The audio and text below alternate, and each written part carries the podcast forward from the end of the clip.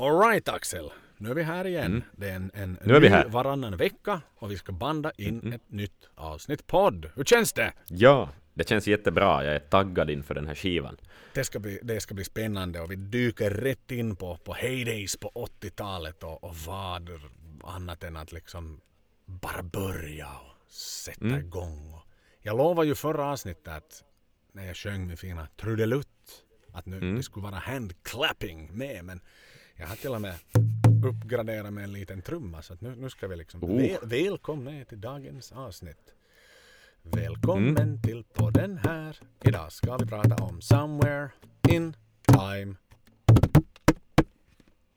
Så, Bra, bra spelat. Thank you, thank you, thank you. Det är lite... Original music by Joel Brink. Jo, det är lite sådär uh, Where Wiggles där intro.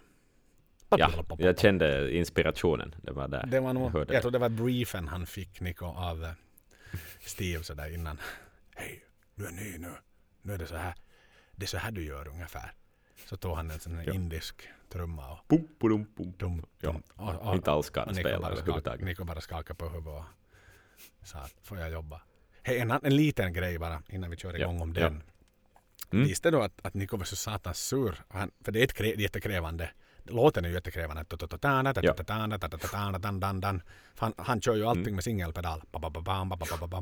Så han var ju alldeles utmattad efter den inspelningen. Och då hade de ju sagt att men vi kommer aldrig att spela den där live ändå. Så att det är liksom, fixar du den här i studion så är du, så är du hemma. Ja. Men sen det ju liksom, den har ju spelat så jävla mycket live efter.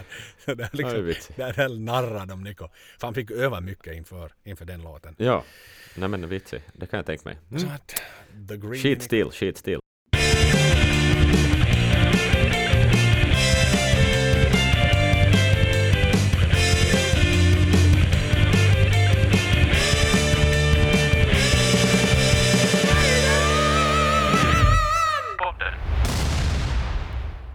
Nu så här är det ju faktiskt första gången som vi är inne och, och krafsar på, vad ska vi säga, deras storhetstid på, på det Mm. ljuva 80-talet. Och det är väl det som har gjort mig lite extra pirrig när de aldrig var större och när allt de skapade var nytt. Det var inga Yes. best of, någonting fanns, det fanns inget best of ens i deras tankar på den tiden utan allt skulle handla om att Oj, oj, oj. Nu är det bara, det, det är bara att springa in i studion och skapa nästa alster och nästa alster och ut på turné.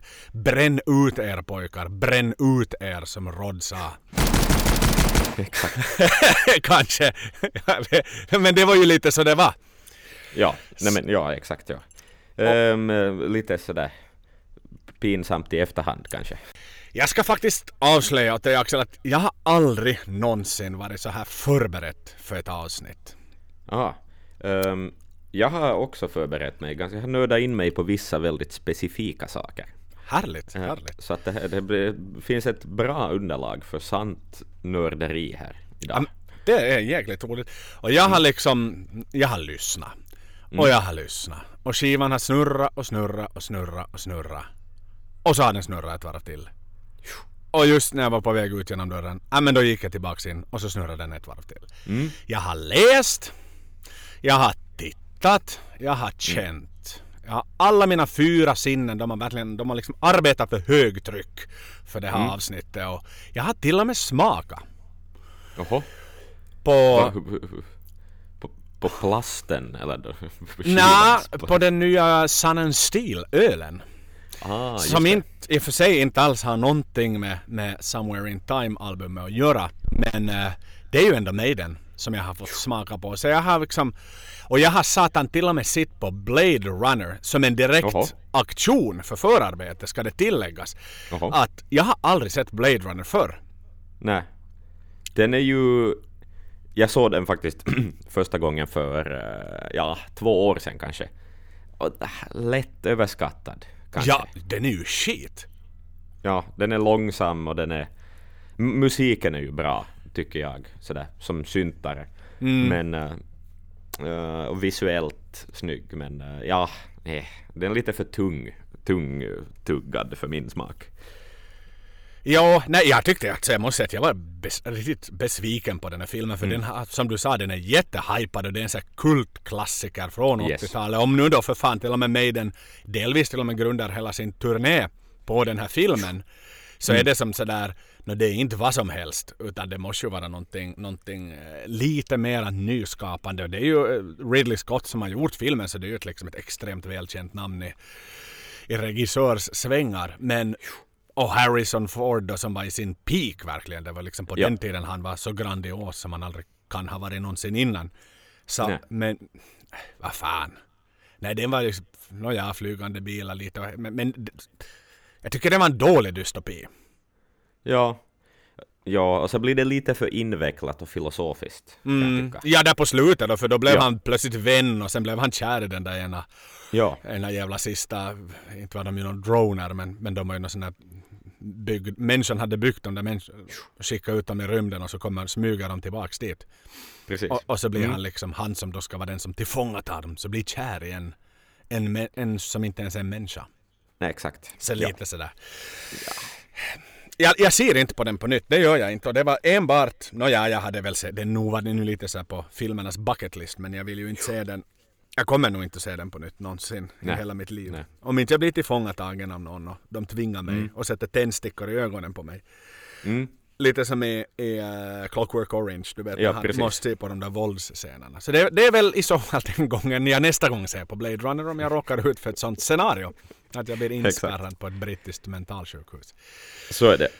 Men ja, vi ska inte snacka Blade Runner idag. Nej, men det är ändå en del av filmen för de använder ju till och med Blade Runner, det här outro-låten i filmen använder de som intro till hela Ah. turnén när det väl begav sig faktiskt. Så på det sättet så är det lite sådär det, det hänger någonstans med men, men jag tror att vi är, vi är färdiga för idag med Blade Runner.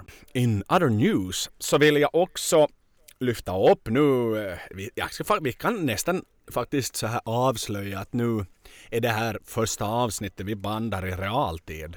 Mm. Att vi har varit lite som, som kockar på TV, du vet, som har förberett allting. Så vi hade förberett Precis. de tre första avsnitten. Hade vi förberett så att säga innan vi lanserade podden. Så nu är det här första avsnittet som vi under juli månad, det är semestertider och, och, och skönt och sådär som vi bandar. Eh, Så vi har ju fått skitbra engagemang på, på sociala medier. Vi, vi är uppe i vi, who's fucking counting antal följare. Men, men alltså det, det är ett jättekul gäng vi börjar samla på oss som lyssnare. Verkligen. Så är det. Så är det. Och, och så har vi en kille på Twitter som också, han har rättat oss lite för att vi Mm. har inte alltid rätt i det vi har och, och, och det uppskattar vi också väldigt mycket. Att det, det finns någon som, som håller koll på oss där ute helt enkelt. Vi har den här Granskar. Yes. vi har en Mm. granskande journalist i vår rygg, en, den här magistern som du minns i skolan, som stod där Precis. bakom med pekpinnen och, och höll koll på att ni skrev rätt i era essäer. Exakt. Ja. Så, så tack till dig där ute, vår hemliga Twitterhjälte som, Mm. som håller oss på mattan. Precis. Nå hör du Axel, Ja.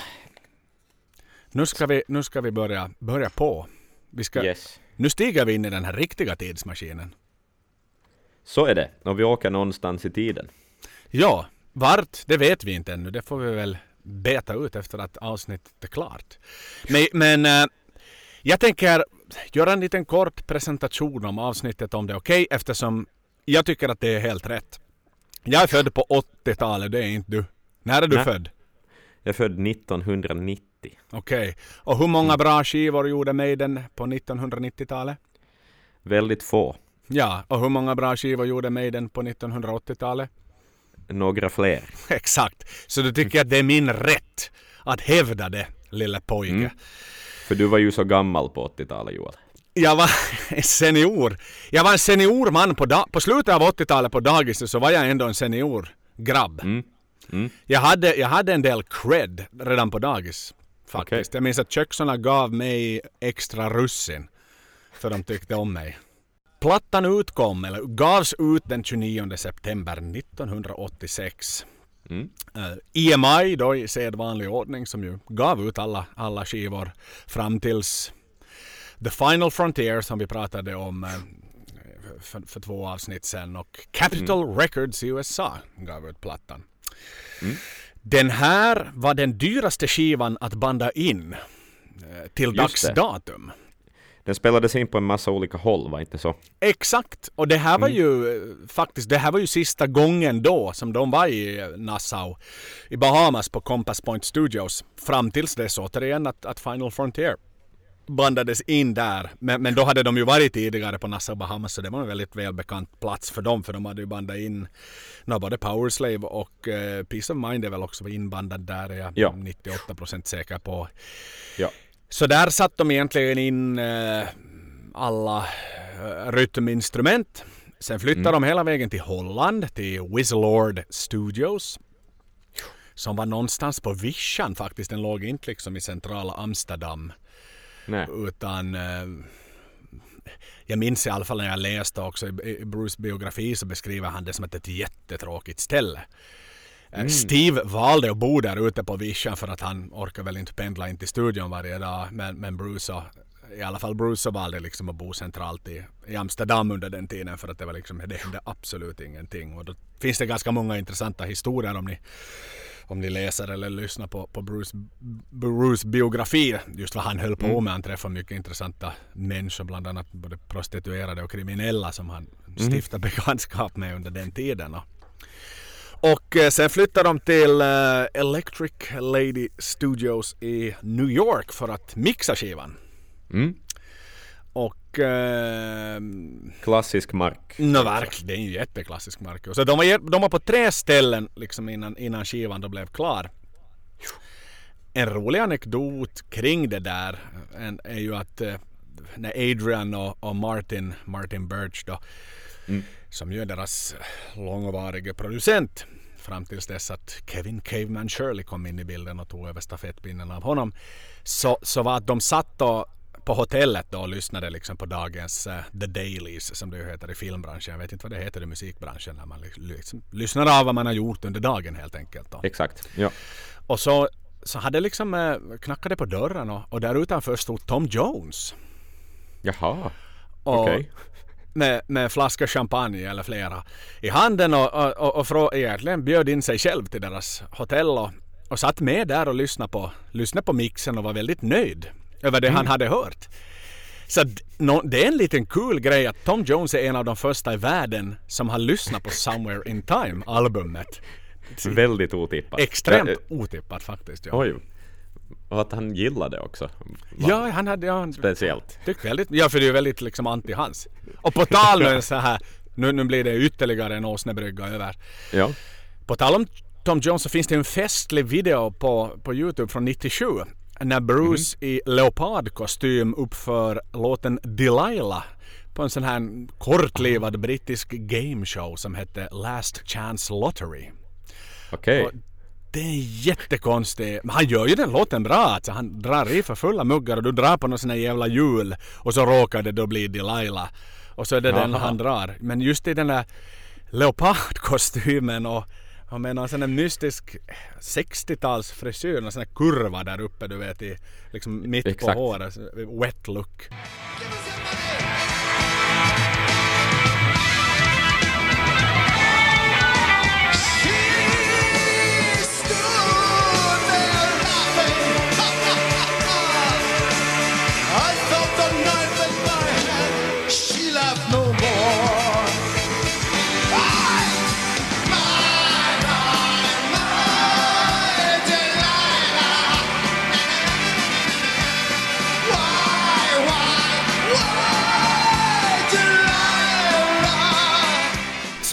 Martin Birch producerar i sedvanlig ordning. Och visste du att Martin också hette Marvin Birch? Hade han två namn? Ja, faktiskt för att Martin hette han på dagtid i studion. Ja. Men när han söp så förvandlades han till en annan människa. Aha. Som var jätteburdus, jätte liksom nästan hotfull och, Ja. och arg och kaxig. Så då döpte de honom till Marvin. Aha. Och det finns, Aha. det finns en massa storyn om, om när han är där och speciellt på, på Bahamas och, och härjar runt och väcker upp folk mitt på morgonkvisten liksom med en halvdrucken romflaska och, och har en massa visioner och idéer. Att... eh, Men det låter inte jättesunt. Nej, jag tror Och det kan ju vara en risk i det där. Om du tänker efter sådär att Mm. han ska professionellt producera ett album. Sen super han ner sig så mycket så att han blir en annan person. Och du kan ju uppenbarligen försäga sig och vara ganska Ja, ja, ja, förolämpande. ja. Så att så här, de talar ju väldigt skämtsamt om det idag i intervjuer och sånt men jag undrar nog om inte liksom kanske Rod var lite sådär att är det här nu riktigt lämpligt att liksom ja. Och sen går vi in Mm. bara och loss. Det är lite som finnar egentligen att man låtsas sen som ingenting att man, man, Exakt, man ja. super ner sig totalt på jobbfesten och, och liksom verkligen skämmer ut sig och, och sen är det sen på måndagen igen, no, ingen, ingenting har hänt. Nej, nej, exakt. det blir ja. ju verkligen sådär. Det är ju en uppenbar risk nog ändå. Sådär. Och med mycket pengar, speciellt om det var en så dyr skiva att göra och liksom. Så att, ja. Ja. Ja för det är klart att man kan anta att, ska vi säga näst, om man nu har varit uppe till soluppgången, att den här dagen som följer kanske inte har varit så extremt produktiv. Nej, nej. Verkligen inte. Nu vet Verkligen. du nu själv om man har liksom, ja man har supit runt klockan egentligen och inte får man så det satans mycket ur händerna då inte. Albumets längd 51-18 klockade in på och, och innehåller åtta spår vilket ju är ganska få spår egentligen. Få låtar ja. Väldigt lätt att lyssna igenom på det viset. Det känns inte som ett för stort åtagande. Nej absolut inte. Mm. Absolut inte. Så- Och som, som singlar så släpptes, nå men gissa. Wasted years, Heaven can wait. Nej, Wasted är rätt men, men Stranger in a Strange Land. Ja just ja, det var sinkon ja. Det var ja. den andra singeln. Ja. Ja. Och faktiskt sådär lustigt nog var, var det ju bara Adrian som har skrivit singlarna. Så att Steve har inte varit involverad alls i singelskrivandet. Sådär. Ser du, ser du. Så bara det också visar ju på att någonting, är det, det är någonting som sker i Iron Maiden just då. Ja, nya vindar. Nya Ja. vindar. Allra högsta grad. Och Ja. Finland var faktiskt det enda ställe där plattan pikade på första plats. Jaha. Mm. Eh, I Sverige då om vi tittar så där, där var den inne på en sjätte plats på officiella listan. I Norge på åttonde plats. I, I England var den på en tredje plats och i, i eh, USA på en elfte plats. Just så. Okej, men högt ändå förstås runt om. Men eh, det skulle ju komma att upprepa sig i Finland det där också. Många gånger om. Nå som sagt det här är ju efterföljande plattan på, på Powerslave och, och kanske inte Powerslave är det viktigaste i det här fallet utan det är väl World Slavery Tour där vi var inne på det tidigare att de, de turnerar egentligen världen runt under två i två etapper. Så att Bruce var ju helt slutkörd. Det är ju de flesta bekanta med. Och, och egentligen alla var ju väldigt trötta för det var 100, i förra veckans förra avsnittets quiz var det väl 187 spelningar tror jag. Ja. World Slavery Tour då landade på som var deras längsta och då är det här resultatet av den. Och, så de fick ju en, blev lovade en sex månaders paus. Mm. Helt enkelt att göra någonting annat på. Men den blev till fyra månader. Eh, förstås. Ja men Ja. eh, nå, nu måste vi ändå lite, äh, ni, äh, inte kan, nå, hej. Sitter och tittar på klockan och ser liksom pengarna som rullar, rullar förbi där i bussen bara. Okej, ja, jag vet du vad, vi får nog börja jobba igen. Men hur som helst så den blev förvandlad till en fyra månaders paus och Niko var då ganska frustrerad över att han inte fick, fick spela överhuvudtaget på trummorna. Så han gjorde som så att han hyrde en lokal, en studio egentligen där han kunde öva. Öva bjöd in kompisar mest för att jamma och hålla igång trum. Liksom hans eh, ja, trummeri helt enkelt. Exakt, exakt. Ja. och hade lite jam-sessioner och sånt. Och Adrian då som också var väldigt aktiv någonstans så här. Han, han, han var inte riktigt så uttröttad som de andra så han, han gick med och, och började latcha och de bjöd in lite Lite andra, andra tidigare bandmedlemmar från Adrians band då, Urchin och, eh, och det andra bandet FM som, som det kommer då medlemmar från som då joinade Maiden helt enkelt och de hade en tillfällig konstellation som sen fick två bandnamn då. The Entire Population of Hackney och eh, the, the Sherman Tankers. Väldigt sådär brittisk humor. Ja, verkligen ja. Ja. Och, eh, och de gjorde två live-gig med, med varsitt namn. Eh, Och det var faktiskt Nico som bokade upp liksom ställena och, och bokade upp konserterna och var liksom, han var kapellmästaren i Ja, ja, ja. The Sherman Men vad var, det, vad var det för lokaler? Var det ju liksom, det måste ju ha varit någon pubbar. Det var pubbar, saker. det var pubbar de Okej. spelade på. Yes. Just det. Och eh, då gjorde de ju faktiskt en, det finns en bootleg på Mhm. deras första inspelning med, med The Entire Population of Hackney. Som ligger Okej. ute på, på nätet för er som är intresserade av att lyssna på den. Och, och då är det Adrian som sjunger. Eh, Och Nico förstås på trummor och, och, och resten av då bandet från, från de tidigare ihopsättningarna. Och, och det här, han, eh, sen på slutet då så dyker också Steve, Dave och Bruce upp. Mhm. Mm. Mera så här för att det är kul på puben och, och kör eh, Bigorra. Det. två minuter till midnatt och sen Mm. en, en eh, trevlig cover på Bob Segers Rosalie och CC Tops Tush. Aha. Okej. Är lite... Vilken unik keikka. Ja faktiskt, ja det kröner Ja. den kvällen. Och det roliga är det som sagt, det finns en bootleg-inspelning så man kan lyssna på Mm. den lilla roliga konserten. Men vad härligt. och Adrian var ju ganska aktiv på den tiden. Han sjunger ju riktigt bra Adrian.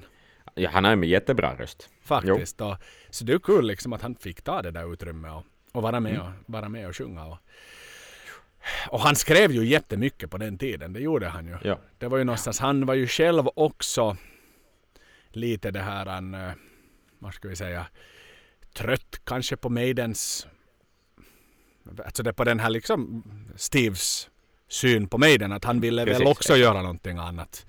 Ja. Förstås, vi kommer in på det lite mera men senare liksom med de här olika, vad ska vi säga, bandet tog lite olika spår där. Ja. Spänningar och sådär. Spänningar som kom till. Eh, och förstås då under den här semestertiden så det var då som de trion med strängar egentligen började testa på olika gitarrsyntar och sounda Mm, sig mm. fram. Exakt. Det här är ju spännande. Ja, Ehm, det där, vill vi veta mer om gitarrsyntar? Absolut. I allra högsta Okej. grad. Ja, då var det ju, alltså, men det är ju inte, det är ju inte bara, okej, 80-talet var ju en musikteknologins tid, det kom, kom mycket nytt, um, sådär, eltrummor och allt möjligt som uppfanns. Um, det kan också sägas att bandet bytte från Marshall-förstärkare till lite mer moderna Gallien-Kruger, um, sådana här solid state-förstärkare, det vill säga de hade inga rör sig. Jaha. Ehm, så den här, vad heter de, Galgenkruger 250 RL. Ehm, för den som bryr sig. Men uh, gitarrsyntar, ja, jag är ju en syntare. Mm. Eh, så då kan vi konstatera att eh, en gitarrsynt funkar på det sättet att eh, du har en gitarr, det ser ut som en vanlig elgitarr, men den har en massa eller sensorer som känner av hur du spelar, och så skickar den en signal till en synt då, där själva ljudet skapas. Det ser superfuturistiska ut, ehm, den här eh, Roland G707 Guitar Controller. Den ser, alltså det, det finns ingenting som ser mera 80-tal ut än den gitarren. Okej. Eh, Men är det, så, men, men, alltså, det är, git- är gitarren specialbyggd på något sätt eller är det bara en pedal som då? när gitarren måste vara specialbyggd så att den ska kunna styra pedalen, där liksom själva hjärnan, där själva syntljudet skapas. Aha, så Eh. de kunde egentligen inte kanske då i de låtarna använda de här klassiska Stratocastrarna och... Jo, live så hade alltså Adrian en, och han hade sin eh, Jackson, någon Dinky, alltså hans, hans eh, vanliga gitarr, elgitarr, som de hade liksom moddat in gutsen ur en sån här G707 då, Aha. eh, in i den så att den skulle kunna se lite mer maidenskt ut på det sättet. Men eh, vad kan vi säga om själva synten? Det är, den heter GR700, heter den, Roland eh, tillverkar den, och det är i, egentligen så är det en ganska klassisk Roland polyfon eh, analog synt fast i en mm, sån här ja, pedalformat helt enkelt. Så det, det, egentligen så är det som en Roland J, JX3P synt. Så du kan spela Aha. sex toner samtidigt och, och programmera den sådär, eh, helt som en synt. Så Men det är eh, det är- JX3P? JX3P, ja, det är, en- det är en riktig klassiker. Um, efterföljaren till Juno 6, senare Juno 60 och Juno 106. Aha. Mm, mm. Så nu vet vi det. Ja. Ehm, men eh, den ger ju liksom att, att du, spelar synt, men du spelar det på en gitarr istället för en keyboard, egentligen.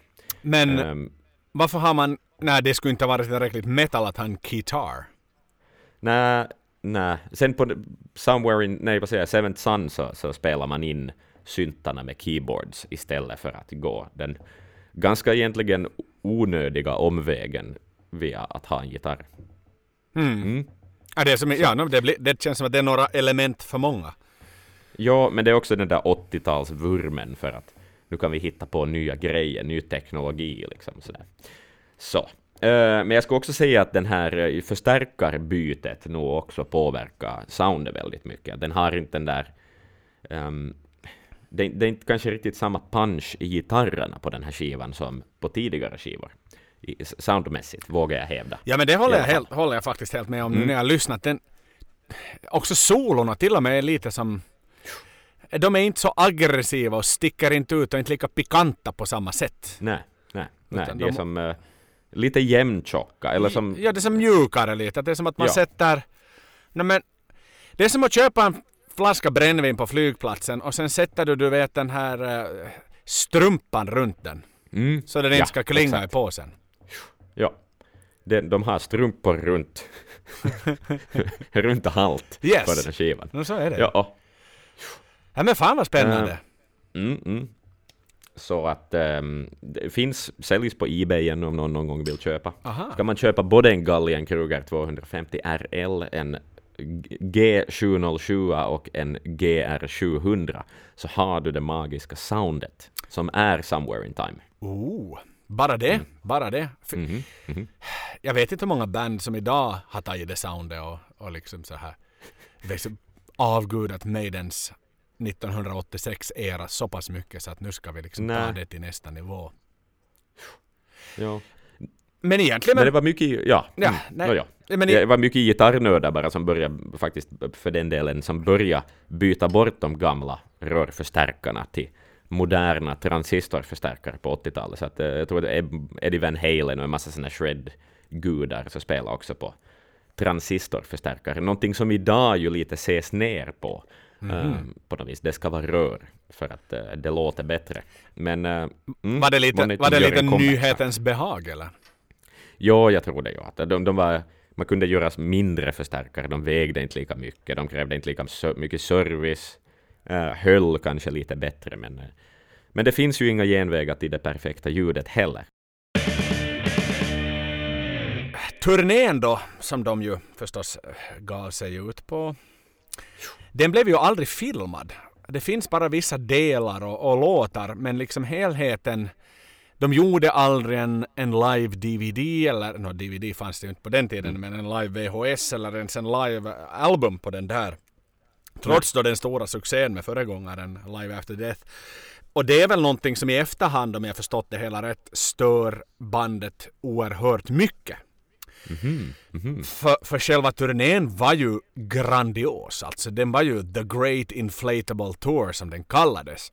Ah, okej. Den var ju så over the top någonstans. Och Bruce var ju, även om han ju inte var involverad i låtskrivande överhuvudtaget på den här skivan, så var han ju ganska involverad i, okej att nu då, nu ska vi göra en riktig Spinal Tap Tour. Nu ska det liksom spare Ja. no expense.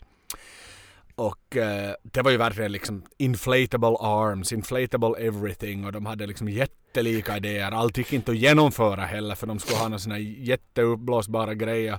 De skulle ha ett stort uppblåsbart rymdskepp som skulle sväva över publiken. Men då var det sådär, den skulle inte ha rymts in i liksom hälften av alla venues och vad skulle kostnaderna varit på den tiden att ta fram det? Exakt. Ja. Och också liksom var det ju så här pumparna och sånt här det var ju lite sådär halv knaggliga så att det här, just det här, för det är liksom två stora händer som dyker upp på scenen, Eddies stora händer då, som blåses upp vid något skede och och då var de där pumparna lite sådär halvknackiga så att ibland kom inte luft i alla fingrar. Så att ibland stod liksom Eddie och visade liksom mitt finger åt publiken för att det då råkade liksom komma luft bara där. Och, så att det var inte liksom lika pålitliga grejer som idag. Och, Nej, exakt. det Ja. var liksom i, i, i den uppblåsbara tidens begynnelse om vi säger så. Precis. Exakt. Ja. Men, men någonstans bara till snabb reflektion då. Det var, syn, det var nya syntar på gitarrerna. Det var uppblåsbarhet. Det var ju som en... Det var ändå ett sätt... Man ser ju här en klar signal på att Maiden ville förnya sig. Mm. Jo, jo, jo. Jo. Men kanske ändå inom rimliga gränser, inom sitt fack, så ville vi... Nu, nu är det dags för en stor uppdatering på Maiden. Mm. Ja, exakt. Ja.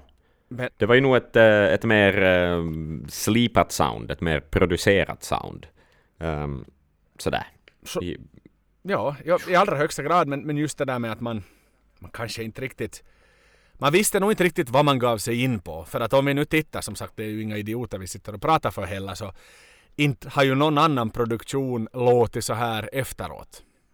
Nej, nej. Den är nog egen. Man hör nog genast att det är den här skivan. Ja, så att inte var det väl så där att... Inte var det väl... Nå med facit på hand så är det ju inte liksom den mest hujsiga produktion de någonsin har gett sig i kast med sådär som man minns.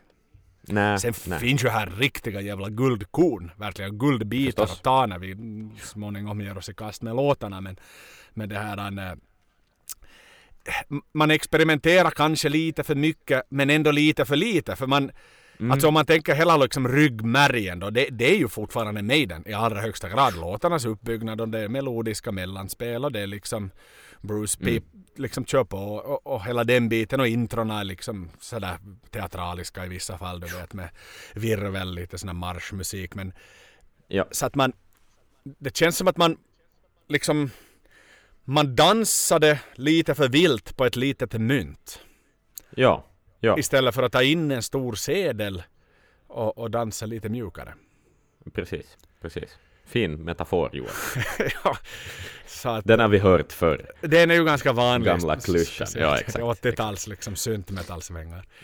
Ja, Det som jag ändå tycker att, att här behöver lyftas fram är, är själva konvolutet. mhm, mm. Jo, jo, jo, jo. Det, det skulle nästan kunna kräva ett eget avsnitt, känns det som. Det är ju, no, det är ju det mest bombastiska konvolut Maiden har gjort i dags datum om du frågar mig. Jo, Det är, det är nog, det, alltså, det är ju nog kanske mitt favoritomslag också. Ja. Eh, bara just för att den är så rolig. Ja men det, du kan som sitta och titta på den. Det är som en sån här... Nå vad satan heter han den här barnboksförfattaren i Finland som är så här detaljerad i sina bilder. Säg nu. Uh, ma, Fe, fe, Mauri, Mauri Kunnas. Kunnas. Yes. Så det är ju lite som så här Derek Riggs hommage till Mauri Kunnas. Det är precis vad det är. Exakt vad det är.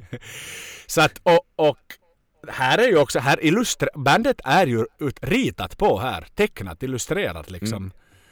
Alla medlemmar i bandet också. Jag sitter och tittar Ja. på, på konvolutet nu och som sagt man, alla sådana här jättesmå hemligheter som de har gömt in överallt. Du har då liksom Aces High Bar. Där har jag alltid velat dricka en, en drink, inte en öl. Förstås. Nej. Det är, en- det är ett cocktailställe. Ja, jag har suktat efter Aces High Bar jättemånga gånger. Och pyramiden som står där någonstans i, i, i, i bakgrunden också. Och, nej men liksom allt, alltså den är så fullkomligt cool. Och Ja. Ac- 22 Acacia Avenue smyger in och och Eddie är också en av, min- det här är en av mina absolut favorit Eddie. Den här Cyborg Eddie. Ja, den är cool. Den är faktiskt cool. Um, han är han lite mer muskulös än vanligt till och med. Det är han ju. Och det är ju såhär Ja, Time Cop. jo, är, är väl liksom någonstans kanske det här motivet vad han ska vara och liksom åka genom tid och plats och det är lite laser och lite Nej men just det riktigt liksom o- 80-talet over the top någonstans. Allt ska vara digitalt men man vet ju inte alls vad digitalt är. Nej, nej, exakt precis. Man har ingen aning om...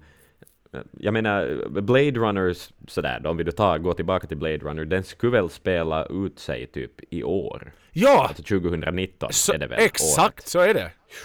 Så att, och inte vi ju som nära det här ännu. Nej absolut inte. Men, men man, man trodde väl någonstans lite det där och sen hade man ju nå vissa nå, det är inte, man har inte flygande bilar än idag men det trilskas man i Nej. alla gamla filmer som handlar om framtiden. Ja. Så ska bilarna alltid flyga. Vad är liksom, är vad, är, vad fan är grejen med det? Så att, I, I och för sig, om jag nu får vara petitess noga här, ja, så det är ju inte jätte, det är ju inte jättemycket flygande bilar på det här omslaget heller. Det är, jag tror att det är en, och jag tycker att det ser mer ut som en rymdraket. Den är där ovanför eh, en av skyskraporna där det står Texas någonting. Ehm, strax bredvid Icarus Där ligger den. Men, men sen finns det en på gatan parkerad där under klockan då som är 23.58 där det står att West Ham har vunnit 7-3 över Arsenal. Så där står Mm. en parkerad bil. En röd. Ah, en röd. ja. Där ja. ja Men den är för sig parkerad. Ja, den där ser nog definitivt ut att kunna flyga. Ja, för den har något sånt grönt ljus under sig. Den, eller den, ho- Ja. den hovrar lite sådär smått. Ja, exakt. Det, precis. en taxi som är på väg att plocka upp en passagerare på marken för att sedan kanske Så ta upp dem till, till uh, Aces High-baren Ja, jag tycker det. Till på exempel. en aftongrogg. Vad tror du de dricker, gästerna som ska upp dit? Tänk en framtidsdrink måste ju vara. En framtidsdrink. Vad skulle vara en framtidsdrink? Kanske en sån här Red Bull ja, ja, och vodka. vodka Red Bull, det är, det är det som är liksom... Det fanns ju inte då. Nej men fy fan vad Exakt. tragiskt. Det är liksom okej, du tittar på hela drinkens historik med allt vad som har kommit. Och idag, ja idag dricker man vodka Red Bull. Fy satan vad jag skäms över oss. Vår generation. Uh, Nå som sagt, Maid- Maiden är idag, då 1986 alltså, så är de på toppen av sin karriär och de är, de är det största rockbandet i USA. Och de fick jättemycket priser och den här ansedda rocktidningen Kerrang! Som du känner till som existerar än idag så gav så gott som alla priser åt Maiden. Att det, det är liksom verkligen, nu, nu är de högst upp på den här pyramiden egentligen. Ja. Och, men de har ju haft sina krackeleringar historiskt såklart. Paul har ju bytts ut. eh, För att han inte riktigt kunde hantera turnélivet. Och samma var ju med Clive. Han kunde inte riktigt hantera turnélivet. Och, Nej. Nej. Så det har ju liksom det har ju varit in, men det var väl ska vi säga i sin linda. För det var ju någonstans om du tänker det var jättetidigt på så här. De var, de var ju inte superstars på den tiden ännu. Men, men sen hittade de ju någon slags harmoni skulle jag säga som då sträckte sig över Peace of Mind och, och Power Slave och allting verkar liksom vara fantastiskt i Maiden egentligen. Alla trivs och Ja. de må bara lyxa runt och glassa runt och spela för större och större publik. Men där fick det ju då sig en, en ordentlig törn eh, i samband med låtskrivande då inför, inför Somewhere in Time och, och, och egentligen liksom Alla ville dra det åt lite olika håll. Jo, det känns som Så. att det inte fanns någon riktig konsensus. Du hade då Adrian som ju har skrivit Wasted Years, men han skrev ju också en låt som heter Reach Out, som blev en B-side. eh, som ju är extremt sån här arenarock, amerikansk arenarock egentligen. Typ vet du, Brian Adams stuk sådär att det, det är liksom helt bra låt får jag väl säga, men det är ju inte liksom, det är inte rock och det, eller det, no, rock är det men det är inte liksom metal och hårdrock överhuvudtaget utan det Nej. så att han ville väl kanske dra åt det mera kommersiella hållet och Bruce då någonstans så satt och, och reflekterade sådär att okej men vi har inte, fine vi har gjort Peace of Mind, vi har gjort Number of the Beast, vi har gjort Power Slave men vi har inte gjort vår Kashmir. Var är vår Stairway to Heaven? Mm, precis. Och, och han ville väl någonstans liksom, han ville komma dit för att inte för att inte Maiden helt enkelt skulle liksom dö ut och bara bli en i mängden som, som alltid låter likadant. Ja. Så han skrev ju mycket egna låtar och, och satt och plinka på en, på en akustisk gitarr mer eller mindre och det här han eh, liksom och, och var väl som, han var väl inte riktigt tillfreds med tillvaron att okej vi har uppnått en jättestor sak. Vi spelar för 10 000 människor plus varenda jävla kväll vi är ute och har en konsert. Ja. Men det är inte därför jag kom in i musiken utan jag kom ju in i musiken för att jag vill berätta en historia. Jag vill skriva en text som jag kan förmedla ut till de här människorna och de tar den till sig. Mm, precis. Och Någonting som betyder någonting. Exakt som har en, har en han ville att, att Maiden skulle leda och inte bara följa. Mm. Ja. Och, och, och då i hans, i hans an- mening då så, så blev Somewhere in Time, det blev ett till Maiden-album. ja. efter alla om och men. Och han var ju någonstans verkligen liksom... Det var ju ingen som vågade säga någonting åt Bruce om det här utan alla, alla liksom... Han spelade upp sin musik men ingen vågade liksom konfrontera Bruce och säga att du Bruce att vet du vad? Det, det är jättebra låtar det här men, men det kommer inte att komma på nästa Maiden-album. Det är inte för oss. Mm. Och, Nej, och det tycker jag nog var lite så här asshole egentligen om man är helt ärlig. Att, vet du, han är ändå frontmannen och, och nu är det nu för fan i ärlighetens namn okej vet du. Number of the Beast är ett jättestarkt album. Men hade det blivit så Ja. starkt utan Bruce med någon annan sångare? Det har jag så svårt Nej. att tro. Så att det är klart Ja. att Bruce liksom betydelse i bandet är så enorm vid det här skedet och att man inte då har liksom courtesy att våga ens prata med kanske sin viktigaste resurs. Då förutom Steve förstås, Nej. men Steves viktigaste resurs skulle jag väl säga. Att våga säga att vet du vad, vi ska inte göra dina låtar eller, eller vet du att Nej, ta sitt ansvar över att okej men ska vi skriva om dem tillsammans eller någonting sånt här. För jag menar, Ja, precis, precis. att det, det finns en del bra grejer i den men vet du vad vi sätter oss och så gör vi maidenifierar vi dem till exempel eller någonting sånt här. Ja. Ja. Eller sen bara säga att jag är Steve, det här är mitt band. Ja exakt, i så fall kan du liksom sätta ner foten och konstatera att nu är det så här. Det är jag som, som bestämmer vilka låtar som vi bandar in och vilka låtar som vi Mm. ger ut under bandnamnet Iron Maiden.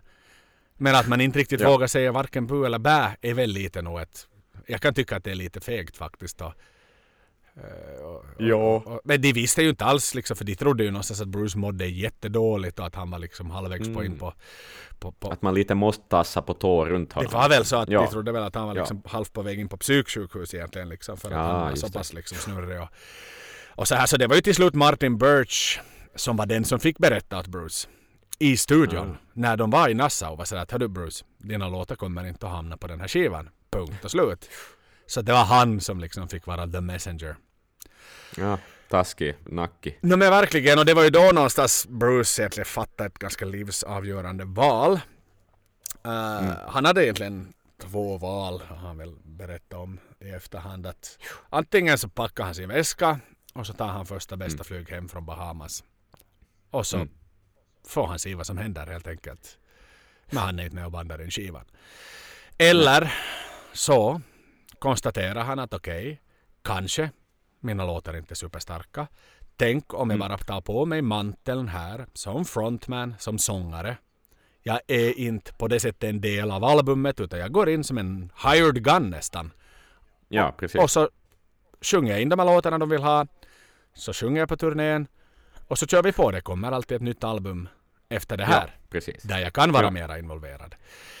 Mm. Och det var ju tacka, tacka gudarna får man väl nästan säga att det var det allt, valet han fattade.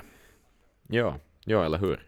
Ehm, ja, sen kan man ju nog diskutera, det kommer vi säkert in på då vi talar liksom låt för låt, men att, att det kanske lite kan märkas till och med på hans sångprestation på den här skivan.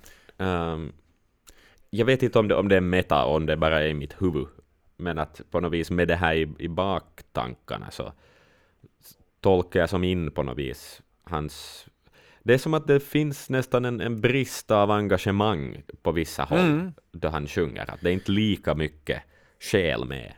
I, liksom, ja, jämfört med vad det har varit tidigare i alla fall. Ja, jag är faktiskt böjd om att, böjd, böjd att hålla med för att ja, alltså den, den lyser inte riktigt igenom den här entusiasmen. I Nej, det sätt han nej. framför låten på. Om du nu lyssnar på, på no, Heaven Can Wait idag eller Wasted Years idag på en turné. Ja. Då tycker jag att han sjunger den med större iver än vad han gör på Jo. skivan. För nu har de Ja. ju växt sig till liksom, det är katalogskatter som, som då Yes. tillhör de stora låtarna av Maiden. Då sjunger han dem med, med en annan pondus idag än vad han gjorde just Mm. då under inspelningen. I Amst- eller utanför Amsterdam. Mm. När de tog in det. Så att, eh, men vad heter det, det var ju någonstans. Så det, det är ju bara viktigt att ta, ta med sig att, att det var liksom den, den, den första sprickan i Maiden satt sig här. Och, och liksom med facit på hand då när det begav sig att han gjorde sin sista konsert på, på, på Racing Hell på 90-talet. Så att det är klart att det här fanns med. Det är inte en isolerad händelse det här. Även om de ju hade ju stor framgång med, med det här Seventh Son of a Seventh Son och sen började det ju lite gå, gå kanske neråt med, med Fear the Dark och, eller No Prayer och Fear the Dark. Men, Mm. men någonstans satt väl lite spåret att vad Maiden is all about. Ja. Och han kanske kände att nå, kanske det är inte hela livet mitt uppdrag att följa med och bara göra det här om och om och om Nej. och om igen. Utan jag måste få göra någonting annat. Jag måste få uttrycka mig i min musik och mina känslor på Ja. ett annat sätt. Precis. Så att eh, så är det. Men eh, ska vi hördu ge oss i kast med med den första, första låten? det gör vi. Um, Caught Somewhere in Time, Yes! första låten. Stark öppning tycker jag själv. Jag tycker att det är... Den sätter tonen för skivan, man färdas in i det här dystopiska uh, på något vis. Den, den, det passar ihop med uh, omslaget och på något vis bilden av hur man trodde att den här skivan skulle låta uh, på något plan. Um, jag tycker om låten, det är nog en av de starkare låtarna på skivan överlag och ganska kul också att det inte är en singel uh, på det sättet utan att det är bara liksom på något vis det tonsättande spåret. Verkligen ja. Uh, Det är lång, Ja. en jättelång öppningslåt. Den är ju 7.27. ja, Så att det är ju också en sån här... ja, exakt, och så tar det typ två och en halv minut innan första refrängen kommer. Ja, den är jättelång Eh, faktiskt då. ja. Men det är ju Steve som har skrivit den här låten själv. Um, ganska sån här mid-tempo. Vi var ju inne på det där i eh, Final Frontier-avsnittet var vi inne på den här typen av öppningslåtar. Så den här faller ju då Mm. under den här liksom lite mera eh, grooviga. Vi pratade då om att det var riffstarka. Ja, Men liksom lite mera mid-tempo opening songs. precis. Ja. Den är lite sådär tyngre. Alltså den, den sån där liksom headbang-tempo. Ja, i ett liksom trevlig takt gunga på. Eh, en annan kul sak som jag faktiskt börjar fundera på att ah, om, om det tog så där länge för första refrängen att komma.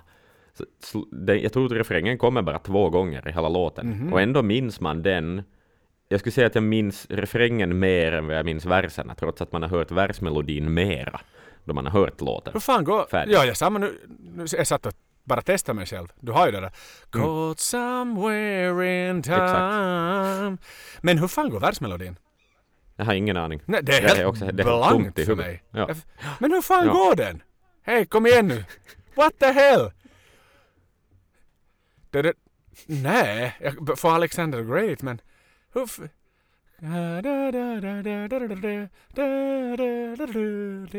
Ja, det är helt... Ja. Så att eh, det är intressant, tycker jag bara. Nej, för, för introt är ju refrängmelodin Ja, i den här låten. Det är därför det, det är så starkt. Ja exakt. Yes. Ja, det är faktiskt intressant. Jag Ja. måste gå tillbaka efter Så. inspelningen och lyssna på Ja, det, för ja, Det står helt det stilla är nu. helt tom. Och som sagt, jag har lyssnat Ja. på den här skivan så jävla mycket. Mest av allt Ja. nästan. Men, det, det, Nå, men- den punchy så här helt bra låt, kanske lite ur, inte nu urvattnad men de- den håller nog fan på lite för länge. Den är 7.27. Ja. Jag, jag säger att jag hade nog kunnat skala ner den till 4,5 minut. Ja, ja. Ja, jag håller nog, där kan jag nog hålla med. Uh, jävla bra solon i den här låten dock. Gitarrsolorna är otroligt bra. Det ska sägas att gitarrsolorna på hela den här skivan är, är helt sjukt bra. De, ja. de, håll, de håller jättehög klass faktiskt. Jag skulle säga Ja. att där fortsätter de verkligen där det såg slut på Powerslave. För Ja. den har ju också en jättehög klass på sina gitarrsolon. Och det känns som att Mm. de hade så mycket idéer och iver kvar från den. Så, att, så det, det är nog en av absoluta styrkorna på den här plattan är gitarrsolorna. Ja, ja. Jag tycker också Adrian visar att han utvecklas eh, som gitarrist också, att han har börjat ta in lite mer av de här nya, liksom, nya vågens shred-tricks och sånt där liksom Steve Vai Satriani-aktiga grejer. Så lite mer tapping och lite mer sån där nya tekniker helt enkelt. Ja. Så det är fräscht.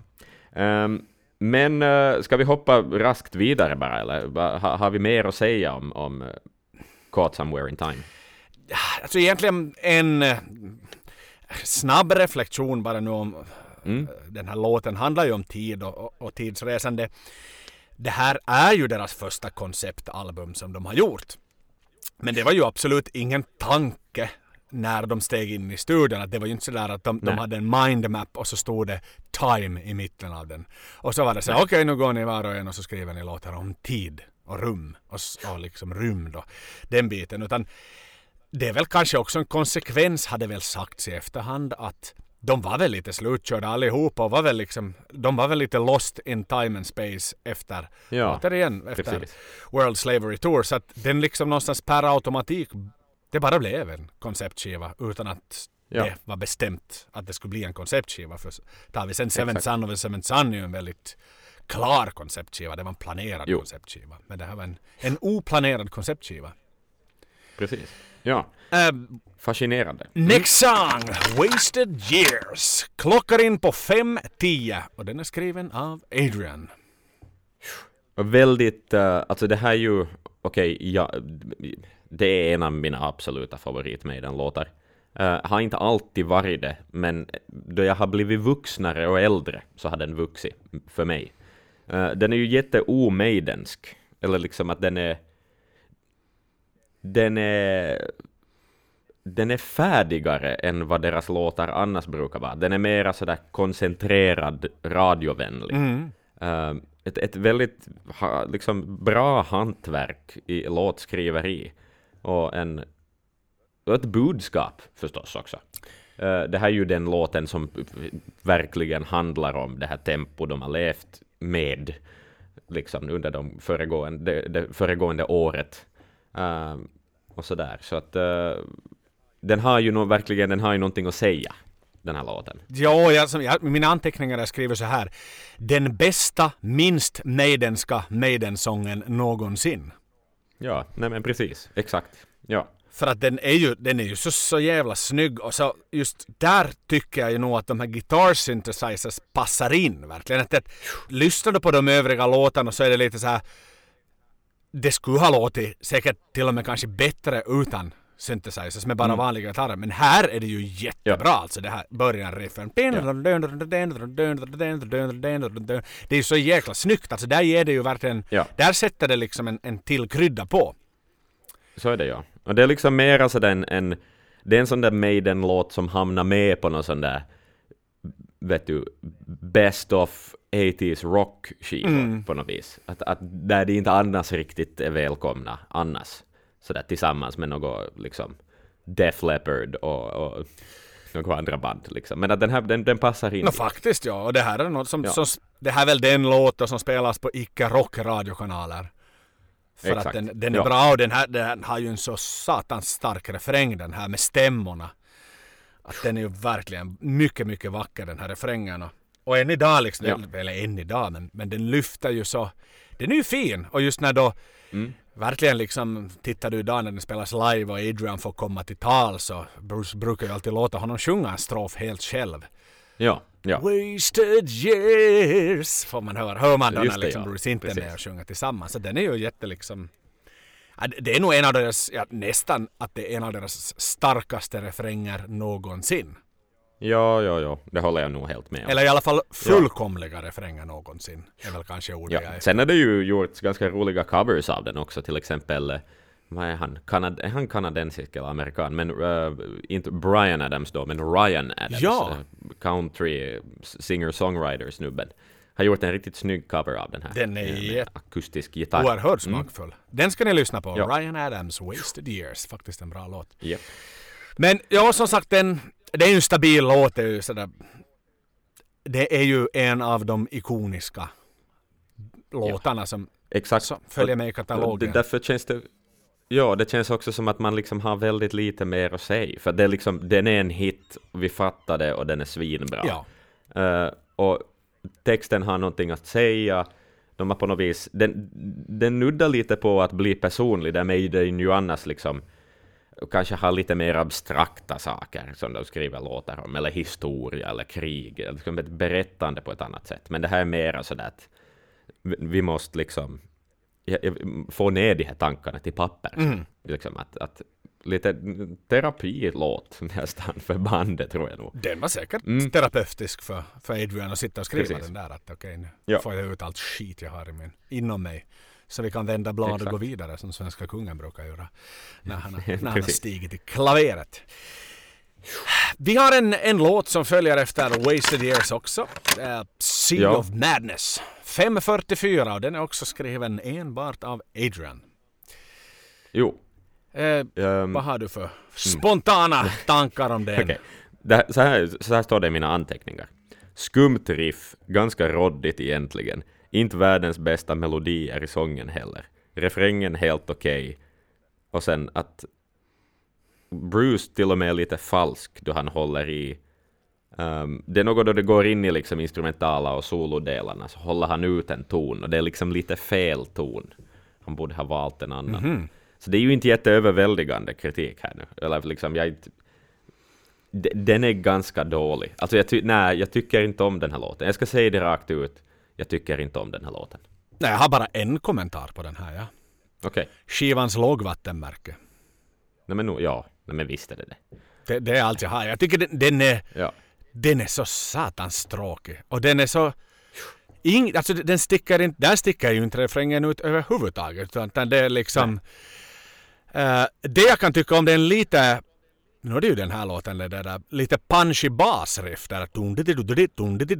Ja, exakt, ja. Yes. Den är lite punchy den bas, men den blir ju också liksom, den är kul första tio sekunderna. Sen håller det ju på Ja. så där hela tiden. Och, Into the sea of!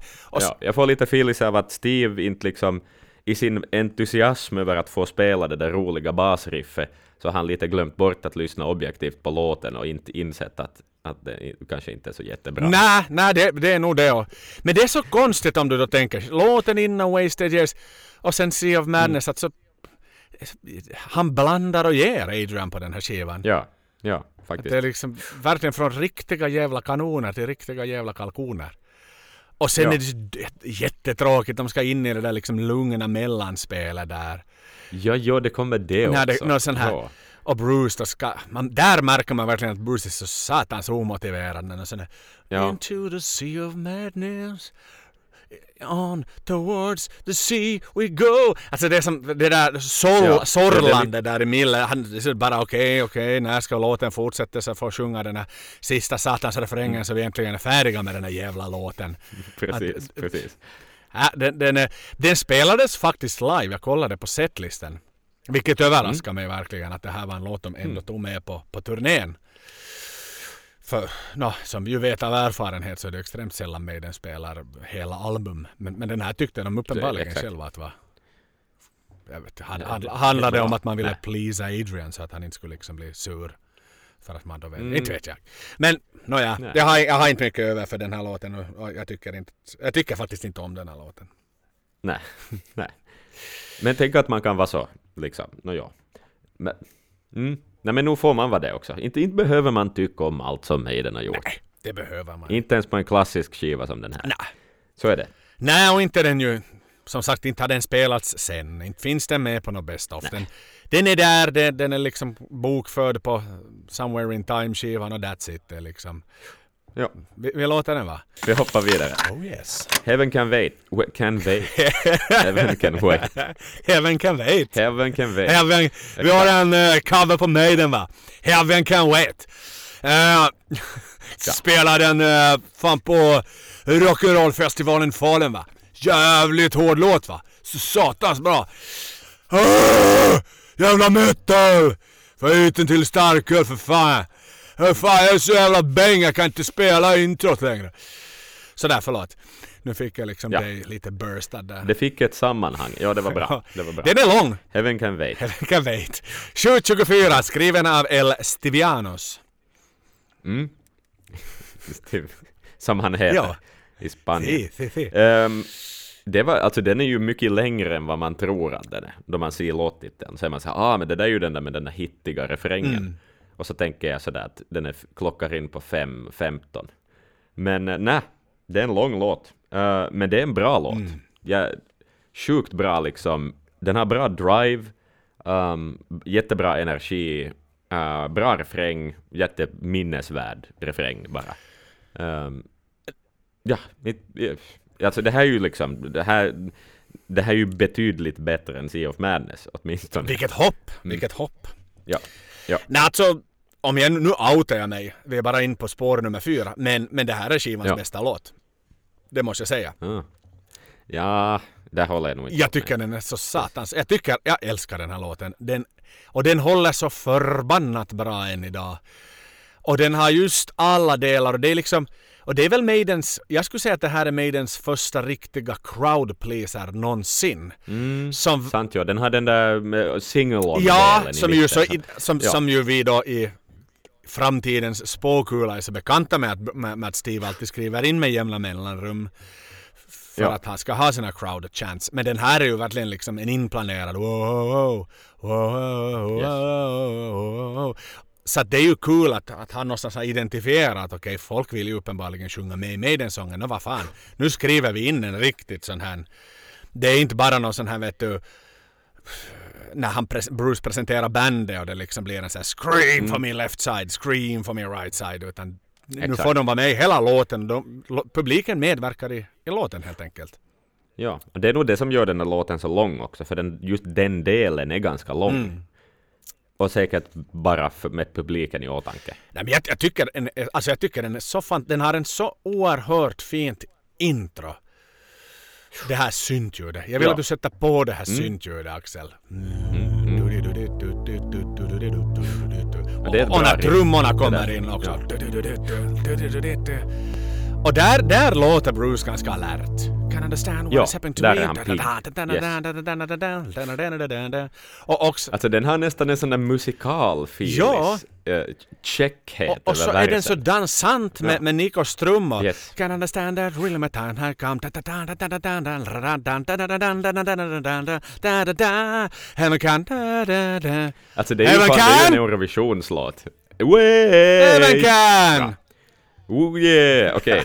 Eh, det, alltså det är ju nästan en Eurovisionslåt. Alltså som skulle man skal bort en del och, och lite pussla om och, och byta ut Bruce mot Carola, Mm. så skulle man ha liksom Sveriges bidrag 1986 i Eurovision. Ja. Det skulle kunna finnas där, tror jag. Nej men den, Mm. den är positiv. Den är, den är ju det och tittar du här liksom om du har Wasted Years pratar vi om att det är lite en sån här vet du visdomsord. Men här är ju också någonstans att liksom, nå vet du vad Axel? Himlen kan vänta. Nu kör vi, nu bränner vi på. Exakt. Och Bruce sjöng ju faktiskt, han sjöng ju den här låten i duschen när han hade cancer.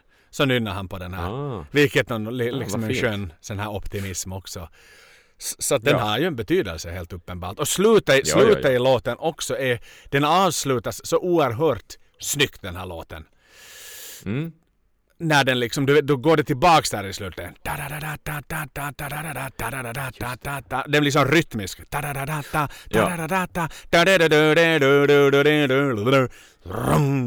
That's it. Jättes. Yes, ett, ett proper outro. liksom. Mycket Så, ja. proper outro. Så det här, det här, heja Maiden, heja Maiden!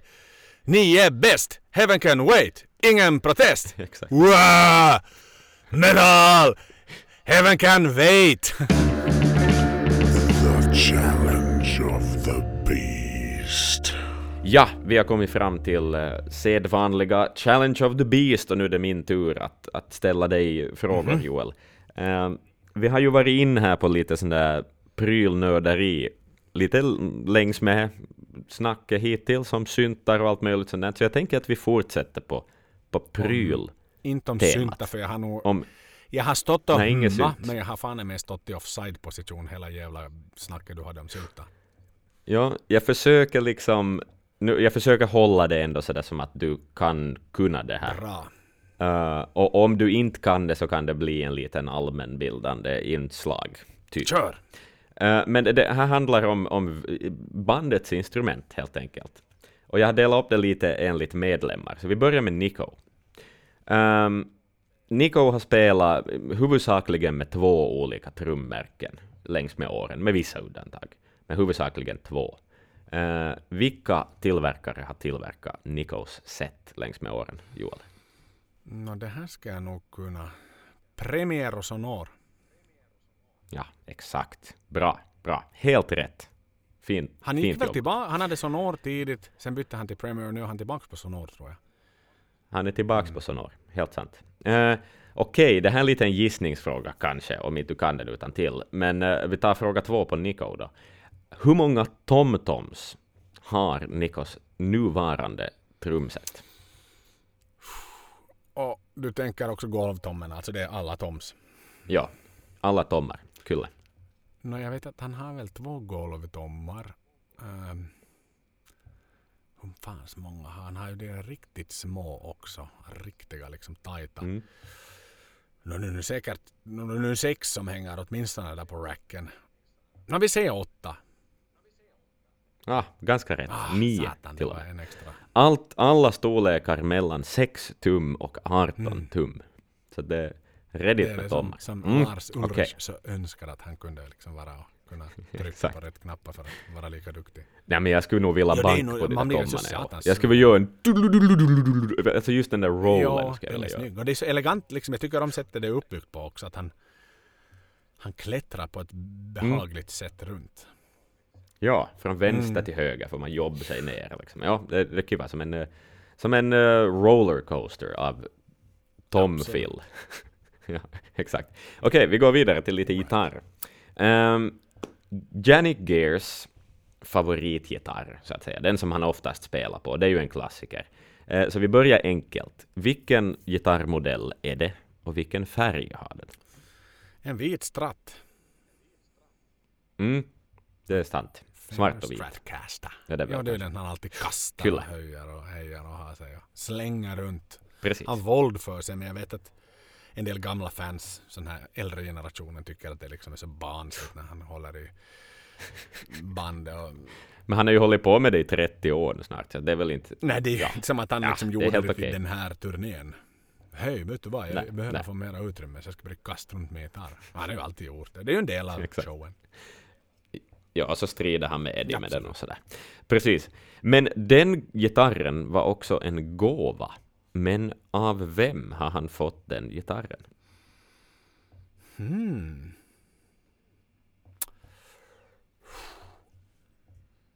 Var det någon? Det var ingen i Maiden. Nej, men det är en rockstjärna. Ian Gillan. Ja, Han helt rätt. spelade ju med Ian Gillan innan. Bra. Men sen gick ju Exakt. Ian Gillan tillbaka Ja. till Purple. Så då föll det ju ihop.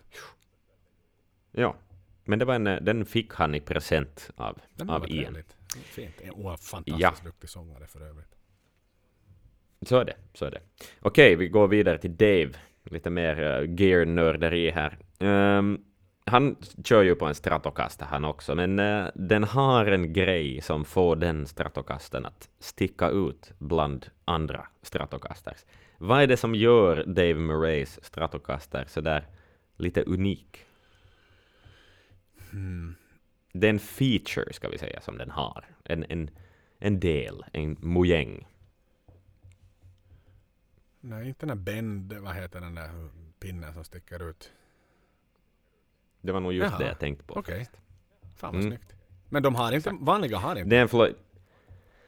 De har ju de där små. Mhm.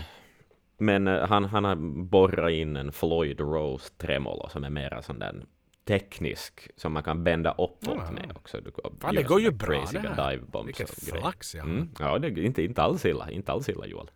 Um, Okej, vi tar en, en annan Stratoff-fråga. Eh, Stratovarius. Adrian Smith spelar ju också... Ja, Black Diamond. inte den här gången. Men okej, Adrian Smith spel, spelar ju också gärna nog på en Stratocaster. Men eh, den skiljer sig också från Murrays och Gears Stratocastrar. Varför? Någon modifierad greppbräda. Eller någon Mm, extra va- mm. mikrofoner. Ja. Nej, det här, vi, vi talar om tillverkare här. Mhm. För den är inte tillverkad av Fender. Nej, Mhm. den är inte. Den Det är en Jackson. Jackson. ja. Han har en Jackson, det har han. Mm. ja. Den där vita Straton en Jackson. Den ser väldigt Fender-lik ut. Att den ser inte alls ut som en Jackson, men det, det är en Mhm. Jackson. Mm. Så. eh, Okej, vi tar sista. Den här kommer du aldrig att ta. Men jag tar den i alla fall. Vi har, vi har inte, vi har inte nämnt, nämnt Steve alls, men hans bas så skulle ju nästan vara värd ett avsnitt i sig av den här podden. Men sådär at a glance så skiljer den sig från andra basisters precision bass Fendrar. Det är någonting med hans strängar som är speciella. Vad skulle du tro att det är? Är de tjockare än vanligt? Mm. Mm. Ja, men det är för vagt. Mm. Det är för, det är för... Du måste vara... Här. här tar jag rätt svar eller inget svar. jag säger ett sista försök. De är customized. De är, det är de ju, det har du helt rätt i. De är alltså lite i stil med sådana strängar som man skulle sätta på en kontrabas. De är alltså, om du, om du gnider din nagel längs strängen så är den slät istället för sådär. Räfflad runt sådär. Att är Ja, exakt. För att det är sådana platta, de, är- de är lindade med platta eh, metalltrådar istället för runda. Eh, som ger, ger dem en lite dovare, sån där, de dör lite fortare i, i resonansen och sånt. Det var som fan. Så, ja, det var, mm, det var mitt, eh, det gick ju faktiskt ganska bra Joel. Det var, jag räknar till, eh, nu du var nära där på TomTom-gissningen. Nej men fullt godkänt, Tack så mycket. tycker jag. Tack så mycket. Och inga priser idag då? Eh, du kan Inget få, jävla Sabaton-paket. vitsi, jag, hade, jag som hade köpt till. nej. Eh, nej, inga Sabaton-paket. Hör du, du får ära och berömmelse det, för det det. räcker det. Det är sommartider där Mm. ute och Ja. 13 grader. Exakt. Och så här. Nej men tack Axel för Precis. det. Tack Axel för det. Varsågod, varsågod. Podden. Shall we move Ja. on? Ja, det gör vi. Okej, ehm, jag har mycket att säga. The låt nummer fem. loneliness of the long distance runner. 6.33 skriven enbart av Steve. Mm. Um, väldigt stiv låt. Um, ja, alltså... eh, ah, Okej, det här är också en sån låt som jag inte tycker om. Det ska jag säga jag helt genast från början. Tema i sig, att hej, vad ska jag skriva en låt om? Ehm, uh, no, the loneliness of a long distance runner. Det är ett konstigt tema att skriva en låt om. Det, jag vet inte varifrån, liksom, säkert finns det, nå- du, du kan säkert det här, men det är säkert någon referens till någon grekisk, vet du, skrift eller någon som har sprungit långt eller någonting. Det är säkert någon Nej jag historia, kan men- inte. eller- Jag försökte, jag försökte ta reda på Ja. att vad, vad är bakgrunden till just den här låten. Ja, exakt. Men kanske Steve Men, börjar äh, springa mer aktivt under den här fyra Ja. månaders pausen. Ja, men att liksom hit på en lite catchigare låttitel. Ja det är så satans osexigt. Alltså det där är ju någon... Det är så osäkert. Det är som Asics skulle kunna ha den i någon reklam eller någon sån här vet du folkhälsoinstitut som vill att folk ska röra mera på sig och sitta mindre och spela datorspel. Det, det är Ja, liksom precis. en sån här... Det är lite som den här... Nej men du skulle kunna... De gjorde nu... Det Mm. finns på 90-talet gjorde ju några brittiska jävla myndigheter för, för att man ska köra med säkerhetsbälte. För britterna var tydligen jävligt slappa Ah, ja, i tiderna på ja. att knäppa bälten när de satt bakom ratten. Och, och då var det någon sån här Mm. reklam där Bruce då säger att “Buckle up, you don't wanna end up like Eddie”. För det är två liksom crash test dummies som är på deras konsert. Och säger “This headbanging is much funnier than crushing in a car all day”. Och så är den så här riktigt cheesy. Så det här skulle nästan kunna vara en sån här vet du, Bruce kommer, eller Steve kommer fram i det här fallet och säger att vet ni vad? Spela mindre datorspel, ut och rör på er, dagens ungdom. exakt, exakt. Ah, varför görs det inte sån där moraliserande reklamer? Med Det är rockstjärnor. synd. Ja, exakt. men, eh, men vad ska vi säga? Uh, det, versen är också konstig, har jag skrivit ner här. Eh, att det är som en jätteinvecklad versmelodi. Den är liksom överallt och man, jag tycker man hör i Bruce och han sjunger också att han är, här är han extremt som, jag- eller jag sätter in det där att han som på något vis är missnöjd. Men att han nu pinar sig igenom. Och som, det finns en sån där sassighet i hur han sjunger den där refrängen. Jag vet inte, jag tänker bara på att det är som att han inte riktigt, han är inte nöjd med det här. Nej, Men han men gör där sitt bästa. Sa du att den här att han pinar sig? Och det tycker jag nästan, det är väl det jag tycker det är så slående sak att det passar så bra för det handlar ju, hela låten handlar om att jag tycker ändå om den här låten. Fuck den liksom title, den är ju bara så skit men Ja. men jag tycker om musiken och sättet Bruce sjunger på The loneliness of the long distance runner. Dam, da da da, da da da, da da da da da da da da da Alltså det, han låter ju verkligen ansträngd. Han låter för fan som han Ja, skulle springa ja. runt på en sån här jävla 400 meters bana och pressa sig till att ändå hålla sin ton och sin liksom den här katapulten i hans röst. Ja. Så att jag, tyck, jag tycker att det faktiskt är nästan Bruce som gör den här låten genom att han, Mm. han låter som en långdistans s- löpande hårdrockssångare. Ja, ja. Men nu är det ju en de definitiv albumfiller ändå. Det, liksom, ja, men, men alla dagar i veckan så tar jag hellre bort Sea of Madness och håller kvar Loneliness of the Long Distance Runner. Okej, sant, sant, ja. Den, nu är den ju bättre än Sea of Madness. Ja, Sea of Madness är liksom nästan irriterande dålig. Mm. Men, men uh, ja, uh, bra solon förstås igen. Um, har jag också skrivit ner. Uh, speciellt Adrian. Mm. Han, han gör något sånt där coolt. Ja, no, ja. Men alltså skumt tema. Uh, konstigt tema och jag tror att det är så avtändande i mitt huvud det där temat så att jag liksom vägrar tycka om låten fast jag försöker. Uh, Men det är nog Mm. den... Nå, det är väl den enda sportlåten med den har. Vi har ju konstaterat i tidigare avsnitt att det är flygplan och krig. Men var det något Ja. försök att hej, nu ska vi föra in sport som tema i våra låtar? Hade, kanske det är det också. Det, det, den kommer som från ingenstans. De Uh, har inte gjort någon annan sportlåt. Nej, jag tror inte det finns. Och då spelar ju ändå Steve, eller alla sysslar ju aktivt med idrotter. Mm. Det är fäktning och det är fotboll och det är golf. Ja, ja, ja, det är ju liksom aktiva, aktiva medlemmar men, men Ja. det blev inte liksom Mm. någon... Det är någon sån där fotislåt eller någonting. Inte skulle det ju vara helt otippat. Nej, det, det hade det väl kunnat. Han skulle kunna skriva om West Ham, men då hade väl Ja, kanske precis. de andra blivit oense i bandet. Och, och det är ju en känslig potatis det där att outa sig. Och alla vet ju att Steve har sitt lag i West Ham, men det var ju också Ja. för att han var med i ungdomsakademin och provade för West Ham, så han har ju också han, han har ju spelat för dem så det är inte bara att han hejar på dem utan Nej, nej, nej. Men det hade ju varit kul att ha en låt om golf till exempel. Jo. Om Nico hade fått dra Ja. i en, en låt om hur golfbollar träffar hans arm. Liksom. Jag tycker att Nico ska få skriva en golflåt. det skulle jag vilja ha, ja. Ännu. Exakt. Ja. Faktiskt. I wrote this. The longest drive! Eller sen ska den bara heta Four! Ja, den har vi framför Vi oss. har det ja. Om de vill gå tillbaks till Ja. sporttemat. Andra sinkon då. Oh. Eh, låt nummer sex. Stranger in a strange land. 5.43 Ja. av Adrian.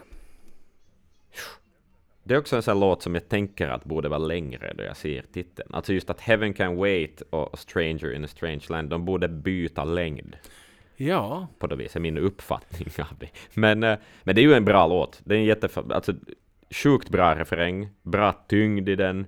Eh, här är de där berömda gitarrsyntarna är med där och maler på med någon matta i bakgrunden. Mm. Och, ehm, den, den är nästan en refräng i alla fall som skulle ha kunnat platsa på Powerslave, tycker jag. Det finns någonting powerslaveskt över den på något vis. Ja, ja, varf- varför inte? Varför inte? Lite sådär Mm. two minutes to midnight i ett lite långsammare tempo. Det är ju, Ja, det är ju mera ja. liksom rätt fram rock i den här. Det, det är ju det jag Ja. tycker om med den här, för den är också sticker ut ganska mycket. Att på det sättet det är liksom Japp. och trummorna också. Alltså det är ju riktigt som så här tung, tung klassisk rockmusik. Och när gitarrerna Ja. kommer in som du sa. Och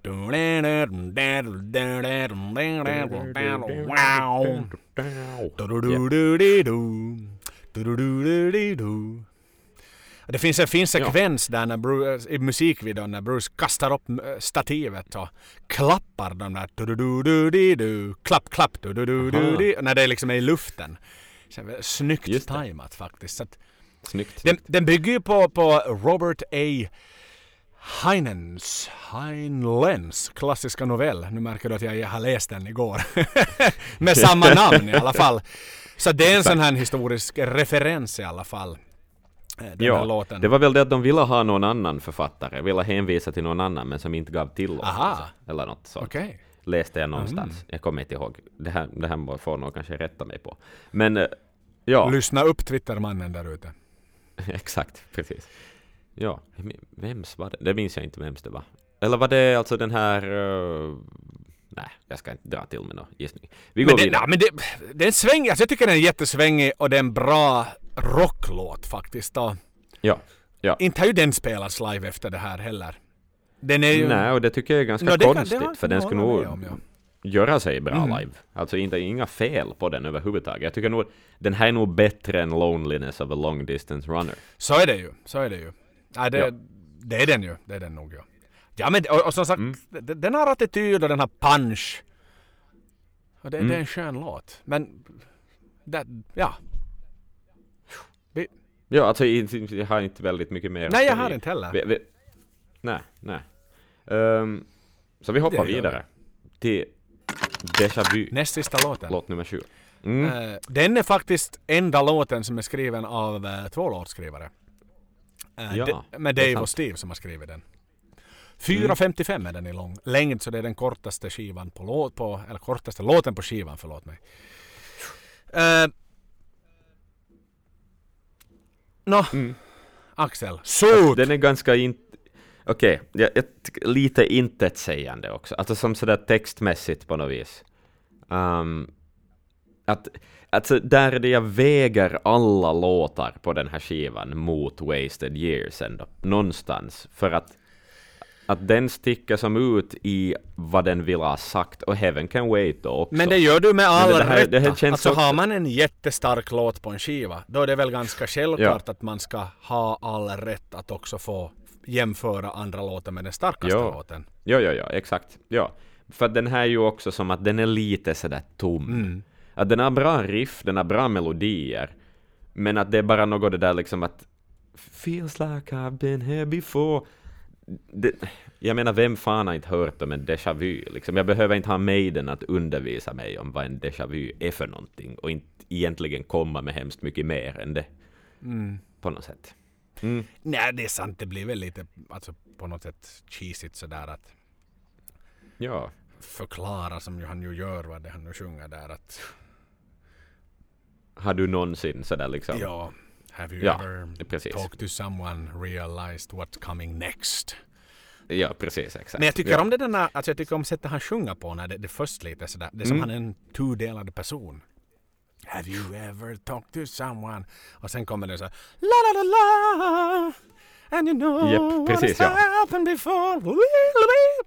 Det är som två karaktärer nästan. Ja, Mm. att han, han är liksom, Ja. han är lite ur spel. Det var Ja. kanske just innan. Men nu är det ju som en ganska sådär rivig och kick-ass är den ju nog som och, och br- bra energi, bra riff som sagt. Och så är det den här Ehm. skivans bästa mellanspel.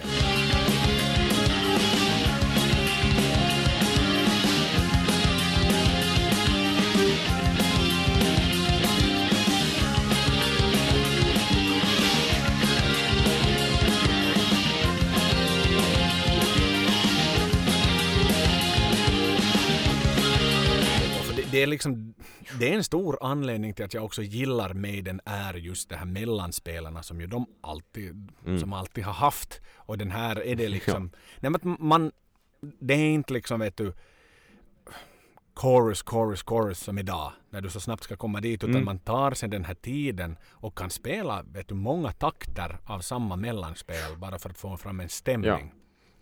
Som, är ju, som gör att jag uppskattar Maiden på det sättet som, som på det sätt de gör musik på. Så att eh, jag tycker Ja. det är en fin, en snabb liksom låt. Och när jag take, liksom, plockar nu bort det här att okej nu ska vi lära er vad en déjà vu är istället så ni inte behöver gå in på dåtidens uh, Wikipedia och jävla lexikon och läsa om det. Precis. Nej. Men jo, det var lite fantasilös text men, men låten i sig är bra. Eh, Och, och Ja. kul liksom att Dave får vara med där också. Säkert bidragit med mellanspelarna Dave kan jag tänka mig. Ja, definitivt bättre än Sea of Madness. No, den också. absolut, absolut i allra högsta grad. Ja. Nej, men som sagt, den, den, jag tycker att det är en bra låt och, och ett jättefint mellanspel som ni ska få lyssna på här också. Men Mm. sen har jag kanske inte så mycket, mycket mer att säga om den. Nej, jag, jag är faktiskt ganska, ganska, ganska nöjd. Ja. Ehm, det blir Vi episkt har då. en, Axel. Vi har en låt kvar, Axel. Min bror be om en egen podcastplattform. Ty den jag efterlämnar kommer att vara för liten för dig. Så där en modifierad variant. Ah, ja, Alexander fint. Alexander, ja. 835. Skriven av Steve. Mm. Börja sådär klassiskt smygande att nu, nu ska Maiden berätta något. Nu, En, en lång berättelse. det är lite sådär, liksom. du. Ursäkta. Vi, vi, vi, vi ska förklara er lite om en historielektion nu. Nu, nu kommer vi in i klassen. Mm. Som den här coola vikarien. Du har en sån här torr och tråkig historielärare. Så man kallar Ja. in den här coola vikarien som ska, ska berätta lite om, om hur det låg till i världen. Mm. Ja. Um, eh, alltså, eh, okej. eh, spontana tankar, bra melodier. Um, my- mycket sådär, den har ju allt vad en episk Maiden-låt ska ha. Eh, melodier som går att sjunga med i, och en tyngd och en, och en liksom dramaturgi och, och lätt progressiv, i, det, det händer liksom rytmiska vändningar och saker och sådär. Mm, men återigen så faller den väl kanske på temat i sig, eller liksom den text, textmässiga leveransen i den här låten. Eh, musiken är nog där, tycker jag. Men det är, som, det är lexikon, det är en lexikonlåt. Mm. Mm. Ja, jag skriver det också i mina anteckningar att låten är egentligen som en text tagen ur en historiebok. Det är fakta på fakta Ja. som radas upp och det är liksom det är inga frierier. Det är bara ren fakta alltså. Och, och Ja. Den blir lite tråkig. Det är inte liksom det är inte Maidens sätt riktigt att berätta en. Nå, om vi nu jämför med Rhyme of the Ancient Mariner som då kanske egentligen Mm. är ju Maidens första sån här epos. Fine de har gjort. To, ta- to. Tame a Land har de gjort på Peace of Mind och sen kanske i viss mån också Phantom of the Opera kan räknas dit som någon sån här Steve eposaktigt. Men, men, men jag hävdar nog fortfarande att Rhyme of the Ancient Mariner är den första riktiga lång, långa låten som är som ett epos. Och så är det här då någonstans ett han måste ju ha känt en oerhörd press på sig att nu ska jag skriva en till Rhyme of the Ancient Mariner som är vår då Ja. sista låt för det har lite sådär, no, det har väl någonstans lite utkristalliserats där att okej, sista låten ska vara en lång historisk storartad låt som kommer att vara massiv på stage också. Yes. Men, men den föll nog ganska magplask tyvärr. Jag får Ja. säga det. Jag Ja. tycker att den är, den är ganska jämn och släpig. Och det, det är som inga vet du, taktbyten eller liksom tempobyten eller någonting i den här låten. Utan den, den är ganska sävlig. Visst den går ner i lite lugnare delar men, men takten är ju fortfarande detsamma. Och, Det är sant. Det är sant. och liksom den byggs upp på ett bra sätt då med, med My son asked for thyself another kingdom. Men, men sen så är det är lite så att den lurar. Det är som en teaser som okej nu kommer någonting så satans bra här. Och sen är det så här när Ja. låten då klingar ut i sitt slutackord så var det så här. Var det där det? Jaha, det här är det. Ja. Och, och just Ja. igen för att, jag ska läsa upp bara en strof här ur, ur texten för att vi ska få det i sitt Mm. sammanhang när vi säger att det är väldigt mycket fakta på fakta. Då om vi nu tar andra versen här. King Darius III defeated fled Persia. Uh, the Scythians fell by the river Jaxartes. The Egypts fell to the Macedon king as well. And he found the city called Alexandria. By the Tigris River he met King Darius again and crushed him again in the battle of Arbaea. Entering Babylon and Susa, treasures he found, took Persepolis, the capital of Persia. Jag tycker, jag älskar det där ordet. Persepolis. På finska blir det så bra. Liksom, det, det Ja. bet- Perse, ja, röv, Mm. rövpoliserna. Man får Ja, säkert böter i Finland om man skulle säga det åt polisen. Hej persepolis! Satana! Haista kommer du ta ja. fram, Perse. ta dig fram. Ja. Men, men du hör ju, alltså den är ju som... Men det det, är alltså, som den är ju, jo, jo, den är ju supertråkig. Alltså det är ju så fruktansvärt, det går inte så... Hur, hur, hur, okej, där måste jag ge en eloge till Bruce, att han ändå kan leverera det där med någon sorts entusiasm och någon sorts berättarglädje ändå. För han försöker Mm. No, det gör han, ja. Alltså det, det, ja, ja. Att där är det nog som artisten Bruce Dickinson får nog faktiskt jobb hårt. Ja, För ja, ja, ja, ja. Mm. Men jag vet vem, vem vill man till? Är det nu det här att när vi var inne på det när vi, när vi pratade om första inspelningen, Soundhouse Tapes, att det var liksom det här med att utbilda Mm. barnen om vikingar. Men, Ja, men här hade det liksom tagits till sin spets. Det känns som att det har liksom... ja, det, ja. No, jo, jo, men vet du. Ska vi nu... Det, är återigen det här med liksom moralen med att man ska motionera. Det här är lite så här okej, nu, nu ska vi gå tillbaka för Maiden ska bli ett undervisande band enbart. Ja, Inte- precis. Det ska inte vara Ja. ett rockband i första hand utan ett undervisande band i första Nej. hand och sen bara så att kidsen ska gilla så sätter vi på lite distade gitarrer och lite liksom trummor med, med, med pukor. Exakt. och lite Ja. cymbaler. Ja. Jag, jag tycker faktiskt att den här jag, jag tycker att det här är den av de mest episka låtarna de har gjort hittills. Vilket är rätt Mm. så många på 16 album. Så är det här den svagaste by far. Nej, det, det, det blev ö, för mycket historia. Ja, ja. Blev det. Om jag försöker sammanfatta den här skivan lite nu. jag. Att, i, alltså då jag var då f- 14 kanske och lyssnade på Maiden som mest aktivt så älskar jag ju allt Mm. av det här bandet. Allt var kova och allt var häftigt. Och där någonstans så har jag ju skapat en bild av den här skivan som att det här är ju en av de där klassikerna. Det, här, det är Number of the Beast och det är Power Slave och Somewhere in Time på något vis att omslaget är så ikoniskt och, och så där. Men att så här nu efter att ha lyssnat på den för det här syftet liksom att kunna sitta och, och lite bedöma den och analysera den så, så den är ju sämre än vad jag alltså, än vad jag har insett att den är tidigare. Um, den har några otroligt starka låtar, men den har ganska mycket, sla, liksom, ganska mycket fantasilöst, um, lätt ihopslarvat på något vis innehåll också. Mm. Ja, men jag håller med och liksom, jag har också högaktat, jag har verkligen högaktat den här. Av de skivorna, när jag då började samla på mig och, och liksom skaffa och, och deras diskografi långt innan internettiden så då var det här en sån jätteeftertraktad skiva som jag visste att fanns men som fanns i väldigt Ja. få skivaffärer och jag minns när jag äntligen fick liksom köpte den och fick sätta den i, i CD-spelaren så tyckte jag ju att, att den är så exotisk med, med artwork, cover och, och, och Wasted Years som man ju hade lärt sig uppskatta väldigt mycket. Jag tyckte att liksom Stranger in a Strange Land är liksom kaxig och häftig. Men sen har jag, Ja. kanske jag kan konstatera att jag har inte lyssnat jättemycket isolerat på det här albumet sen dess.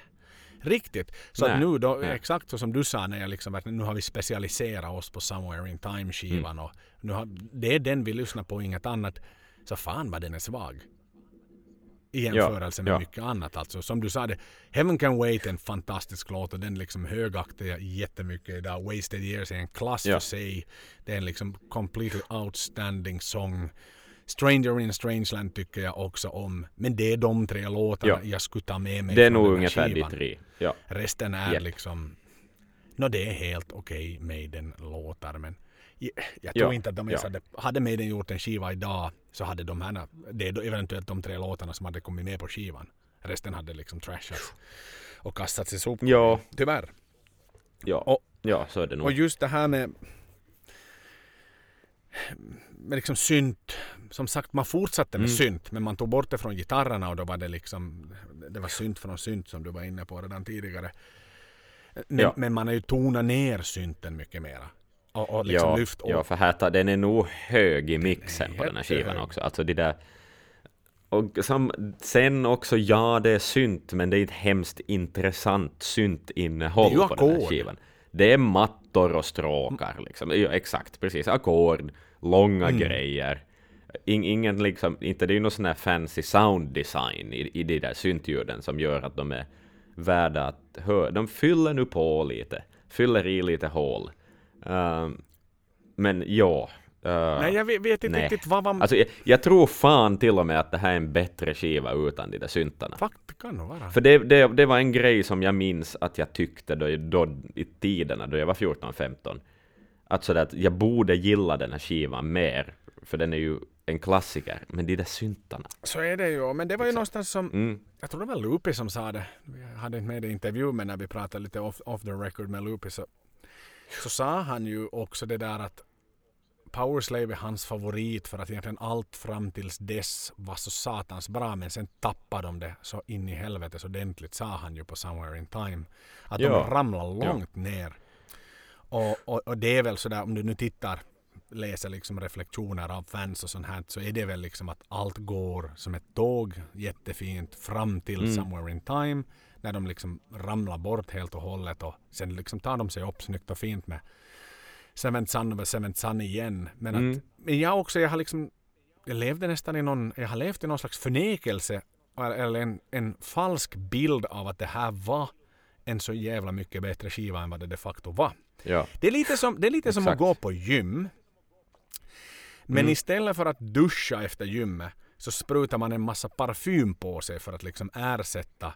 Och det är någonstans lite Mm. det här med alla syntmattor är parfymen i det här fallet. Att det är som ja, de är... Ja. eller ja. att salta De kan bort inte- den ny- dåliga ja. smaken. Ja, en, en entusiasm och lite ny teknologi och en dyr produktion kan inte täcka det faktum att de borde ha jobbat lite mer på låtarna. Nej. Men har det då att göra med liksom att de var så, de hade inte kreativ energi. För Mm. de, de var så slut och Alltså de gav ju ändå fortsättningsvis ut, den kom ju 84, Powerslave, det här är bara två år senare. Det är 86 och under den, det är liksom inte som att de skulle ha luggit lågt 84, 85. Utan såklart, det var då de turnerade som tusan så de hade ju inte mycket tid heller. De skrev ju låtarna in under Nej. pausen egentligen också. Under Ja, de här fyra ja. månaders pausen fram tills att de skulle in i studion. Så Men det är inte, det är inte är det någon länge. lång tid att ta Alltså säkert, kanske album. de hade hunnit skriva något på något hotellrum liksom Jo, längs hade några vägen. Men, riffidéer och eller- sånt här säkert. Och Ja, jag tänker ja. mig att uh, Wasted Years kom på någon buss när han satt och tittade ut bara och var så Ja. "Åh." men, men att exakt. Nej det här är inte, Mm. fan inte en stark skiva. Tyvärr, det, det liksom jag, det, jag chockar mig själv genom att säga det. För jag har liksom Mm.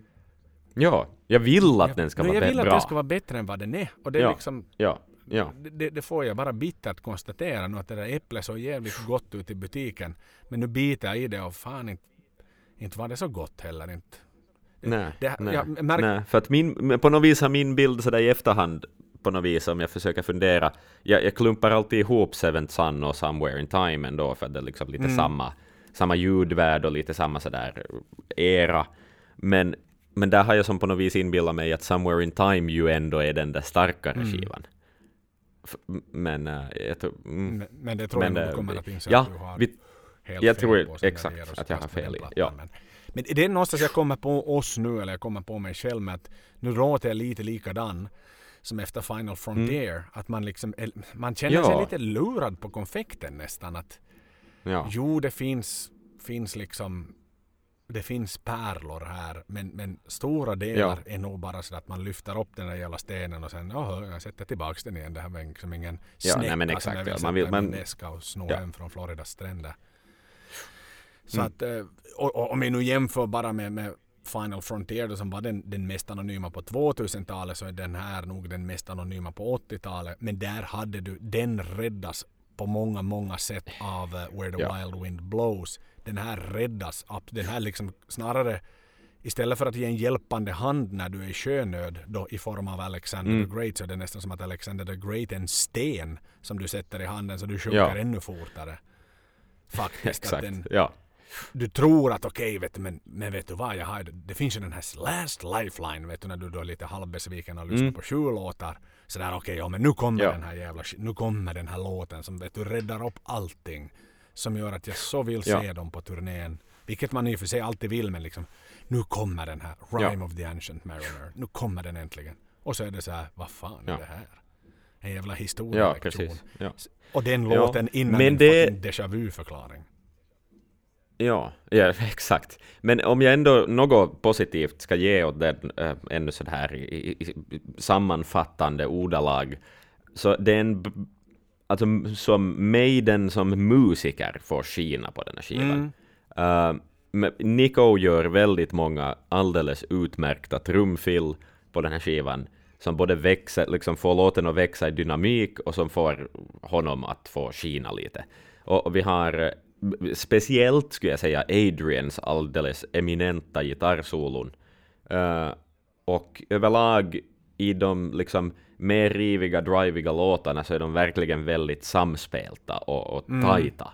Att, att där, det, det måste jag ge åt, åt, åt den här plattan ändå, att den, den, är, den visar nog på att de är jätte, jättebra musiker. visst, Alltså, de, de har ju blivit, så- men liksom, de blir bättre och bättre. Och, och, och lite för att vara inne Ja. på det som du sa, ska vi lyfta upp albumets två hjältar, vilket vi kanske kan faktiskt börja göra i framtiden, så skulle jag väl Ja. säga, precis som du säger, att det är Adrian och Nico som är, som är detta albumets Mm. hjältar. Ja, För att Så är det nog. Det, det är de som gör det intressant. Bruce som halvt omotiverad och, och, och, och Steve som lite Mm. vilsen här också. Ja. Och Dave, Ja. no, men Dave är ju kännspakad Dave. Han sätter, han, han levererar alltid det han ska leverera och, och var med och skrev en halv låt här tillsammans med, med Steve. Men, men inte var han ju heller liksom superinvolverad. Det känns som att, jag, jag tror att de Nej. gjorde den här skivan way too soon. Alltså de borde ha fått Ja, ja. med facit på hand borde de ha antingen bara gått ett år runt jorden med, med, med World Slavery Tour och sen då haft en Ja. ettårspaus istället eller liksom börja mjukt och tillsammans skriva och på, ett- på ett dynamiskt sätt. Alternativt så borde den här komma Ja. ut 1987 istället för 1986. För Ja. att liksom ge dem tid. För det, den är lite halv ihoprafsad den här skivan. För att Ja. de hade så satans Ja. bråttom. Det var, jag kan garantera dig att liksom man hade ju säkert börjat boka upp eh, turnédatumen innan, innan skivan var färdiginspelad och innan man hade satt Ja, ett releasedatum. Så att det var liksom, det var, men det Ja. var bråttom för det var det var största bandet i USA just och då var det liksom, vi kan inte tappa det för då är det liksom where are they now? Nu jävlar det är momentum, momentum, momentum. Nu satan ska vi, vet du, vi bom, bom, bom, bom, bom. Vet du, time is Precis, ja. money någonstans. Det är liksom den hårda, jag tror att här fick de smaka på den här riktigt brutala, hemska musikindustrivärlden. Att okej, ni är Ja, inte ja. unika snöflingor som gör jättebra musik. Ni är fucking bara slaves to money. Nå, någon knäpper i Japp. fingrarna och säger att ni ska göra en skiva, då fan fan ni och gör den. Jag spelar ingen roll om den är bra eller inte, men kan vi liksom printa att det är en Iron Maiden skiva och slänga ut den i butikerna så är vi nöjda. För då kan vi räkna pengarna efter. Ja. Det känns lite som att de blev lite pushade och lurade här. Så nu, nu är det inte Maiden jag är upprörd på utan nu ändrar mitt fokus på att nu är det de här satans Capitol Records och EMI's fel att den här jävla skivan är skit. Fuck you EMI. Ja. Fuck you Capitol Records. Det tack vare Ja. er Sen hade de ju- barndomsdröm om att det här var ett satans starkt bra album nu går i kras i vuxen ålder. Jag, jag känner mig lurad. Och sen hade, ja, och sen hade de ändå tid att göra ett så här fint omslag. Ja, det också. Det är Som som ju- du lurar Det måste ju ha tagit längre att göra att omslaget Nå, satan, än ja, att det är som att paketera in hundbajs i guldpapper. Liksom sådär. Nu lite väl brutalt här men, men det är ju det snyggaste satans cover de någonsin har. Det, det är så detaljerat och coolt och den historien, allting Mm. har att göra med gamla låtar och gamla allting. Men sen så nej. Ja.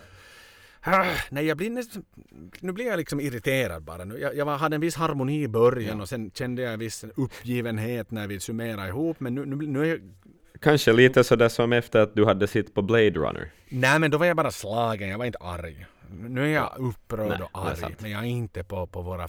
Jag, Steve, Adrian, Dave, Nico och Bruce, jag är inte arg på er. Mm. Det är ju det ni ska veta. Kanske lite arg på Rod, att han inte vågar hade cojones nog att gå till EMI, storma upp till deras jävla kontor och säga hej, the boys will need a little bit more rest. De kommer fortfarande Exakt. finnas Ja. kvar 2019. Men eh, så att det, det, det är väl någonstans en besvikelse i det bara. Ja, det var allt vi ville ha sagt om Somewhere in Time. Och, och eh, tack till alla förstås som, som eh, lyssnar på den här podden. Det, det går, tror jag, bättre än vad vi hade tänkt oss, till och med i, i sådär hur folk börjar hitta till den. Eh, och eh, jag, får, jag har hört väldigt mycket trevligt, sådär komplimangsmässigt också. Det var en, en sommarjobbare på mitt jobb som kom fram och, och sa att är inte du som hade The Maiden-podden?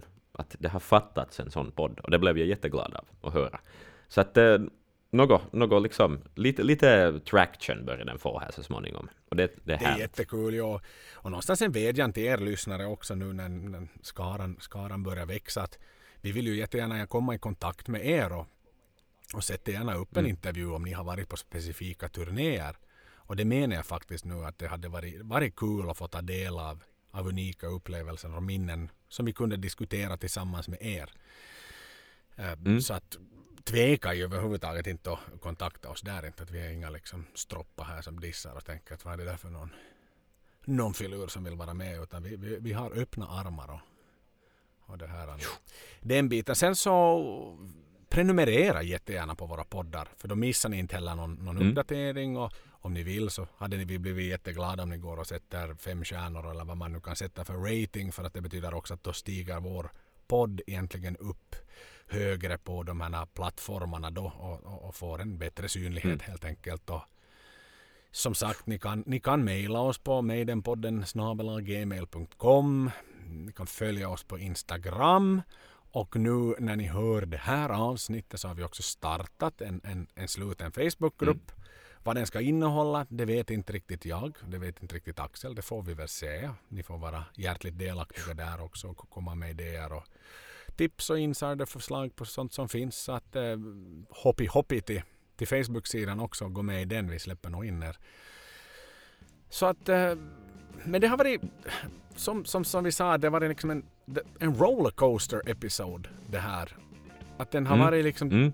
jag hade så enorma förväntningar och jag var jättetaggad över att nu ska vi hoppa liksom in i 80-talet, 86 och nu börjar det liksom, nu, nu, nu tillåter vi oss i avsnitt fyra att liksom verkligen gå in på, på den där pulsen är som, som högst. Ja. Men, men sen en liten ett, ett uns av besvikelse någonstans när man var färdig. Ja, eller hur? Steg av ja. den här jävla berg och dalbanan. Att det var, inte var den så jävla pirrande som man hade trott att den skulle vara. Men med vissa, vissa undantag, vissa kurvor och vissa dalar som verkligen var liksom mindblowing. Men det där avslutsfallet ska vi säga uteblev. Det blev liksom en raksträcka in i depåbytet när man hoppar av den här Ja, exakt. Precis. Men det är ett avsnitt som ska avhandlas och nu har vi, nu har vi varit inne och gjort det. Eh, och det var ja, jättekul ja. som alltid Axel att diskutera med dig. Det, det, är ett nöje att få sitta här i, i Maidensklubben i Stockholm och få calling out ja. to all stations i Järnpalatset i Vasa. Och, och nu är det sommartid så förhoppningsvis nästa avsnitt så kanske vi bandar face to face till och med. Och, ja. Och, mm. det är alltid roligt det också. Det, det, det är det. Men det är det. nu börjar min um, röst så småningom ta slut och jag vet att bastun där ute på gården börjar bli varm. Så nu tänker jag på finskt manér. Bara sitta och njuta av tystnaden där. Och pressa mig och svettas, svettas lite extra. Det låter bra. Så att eh, tack Axel för denna gång och, och, tack till er lyssnare för att ni har plöjt igenom även detta avsnitt och spread the word.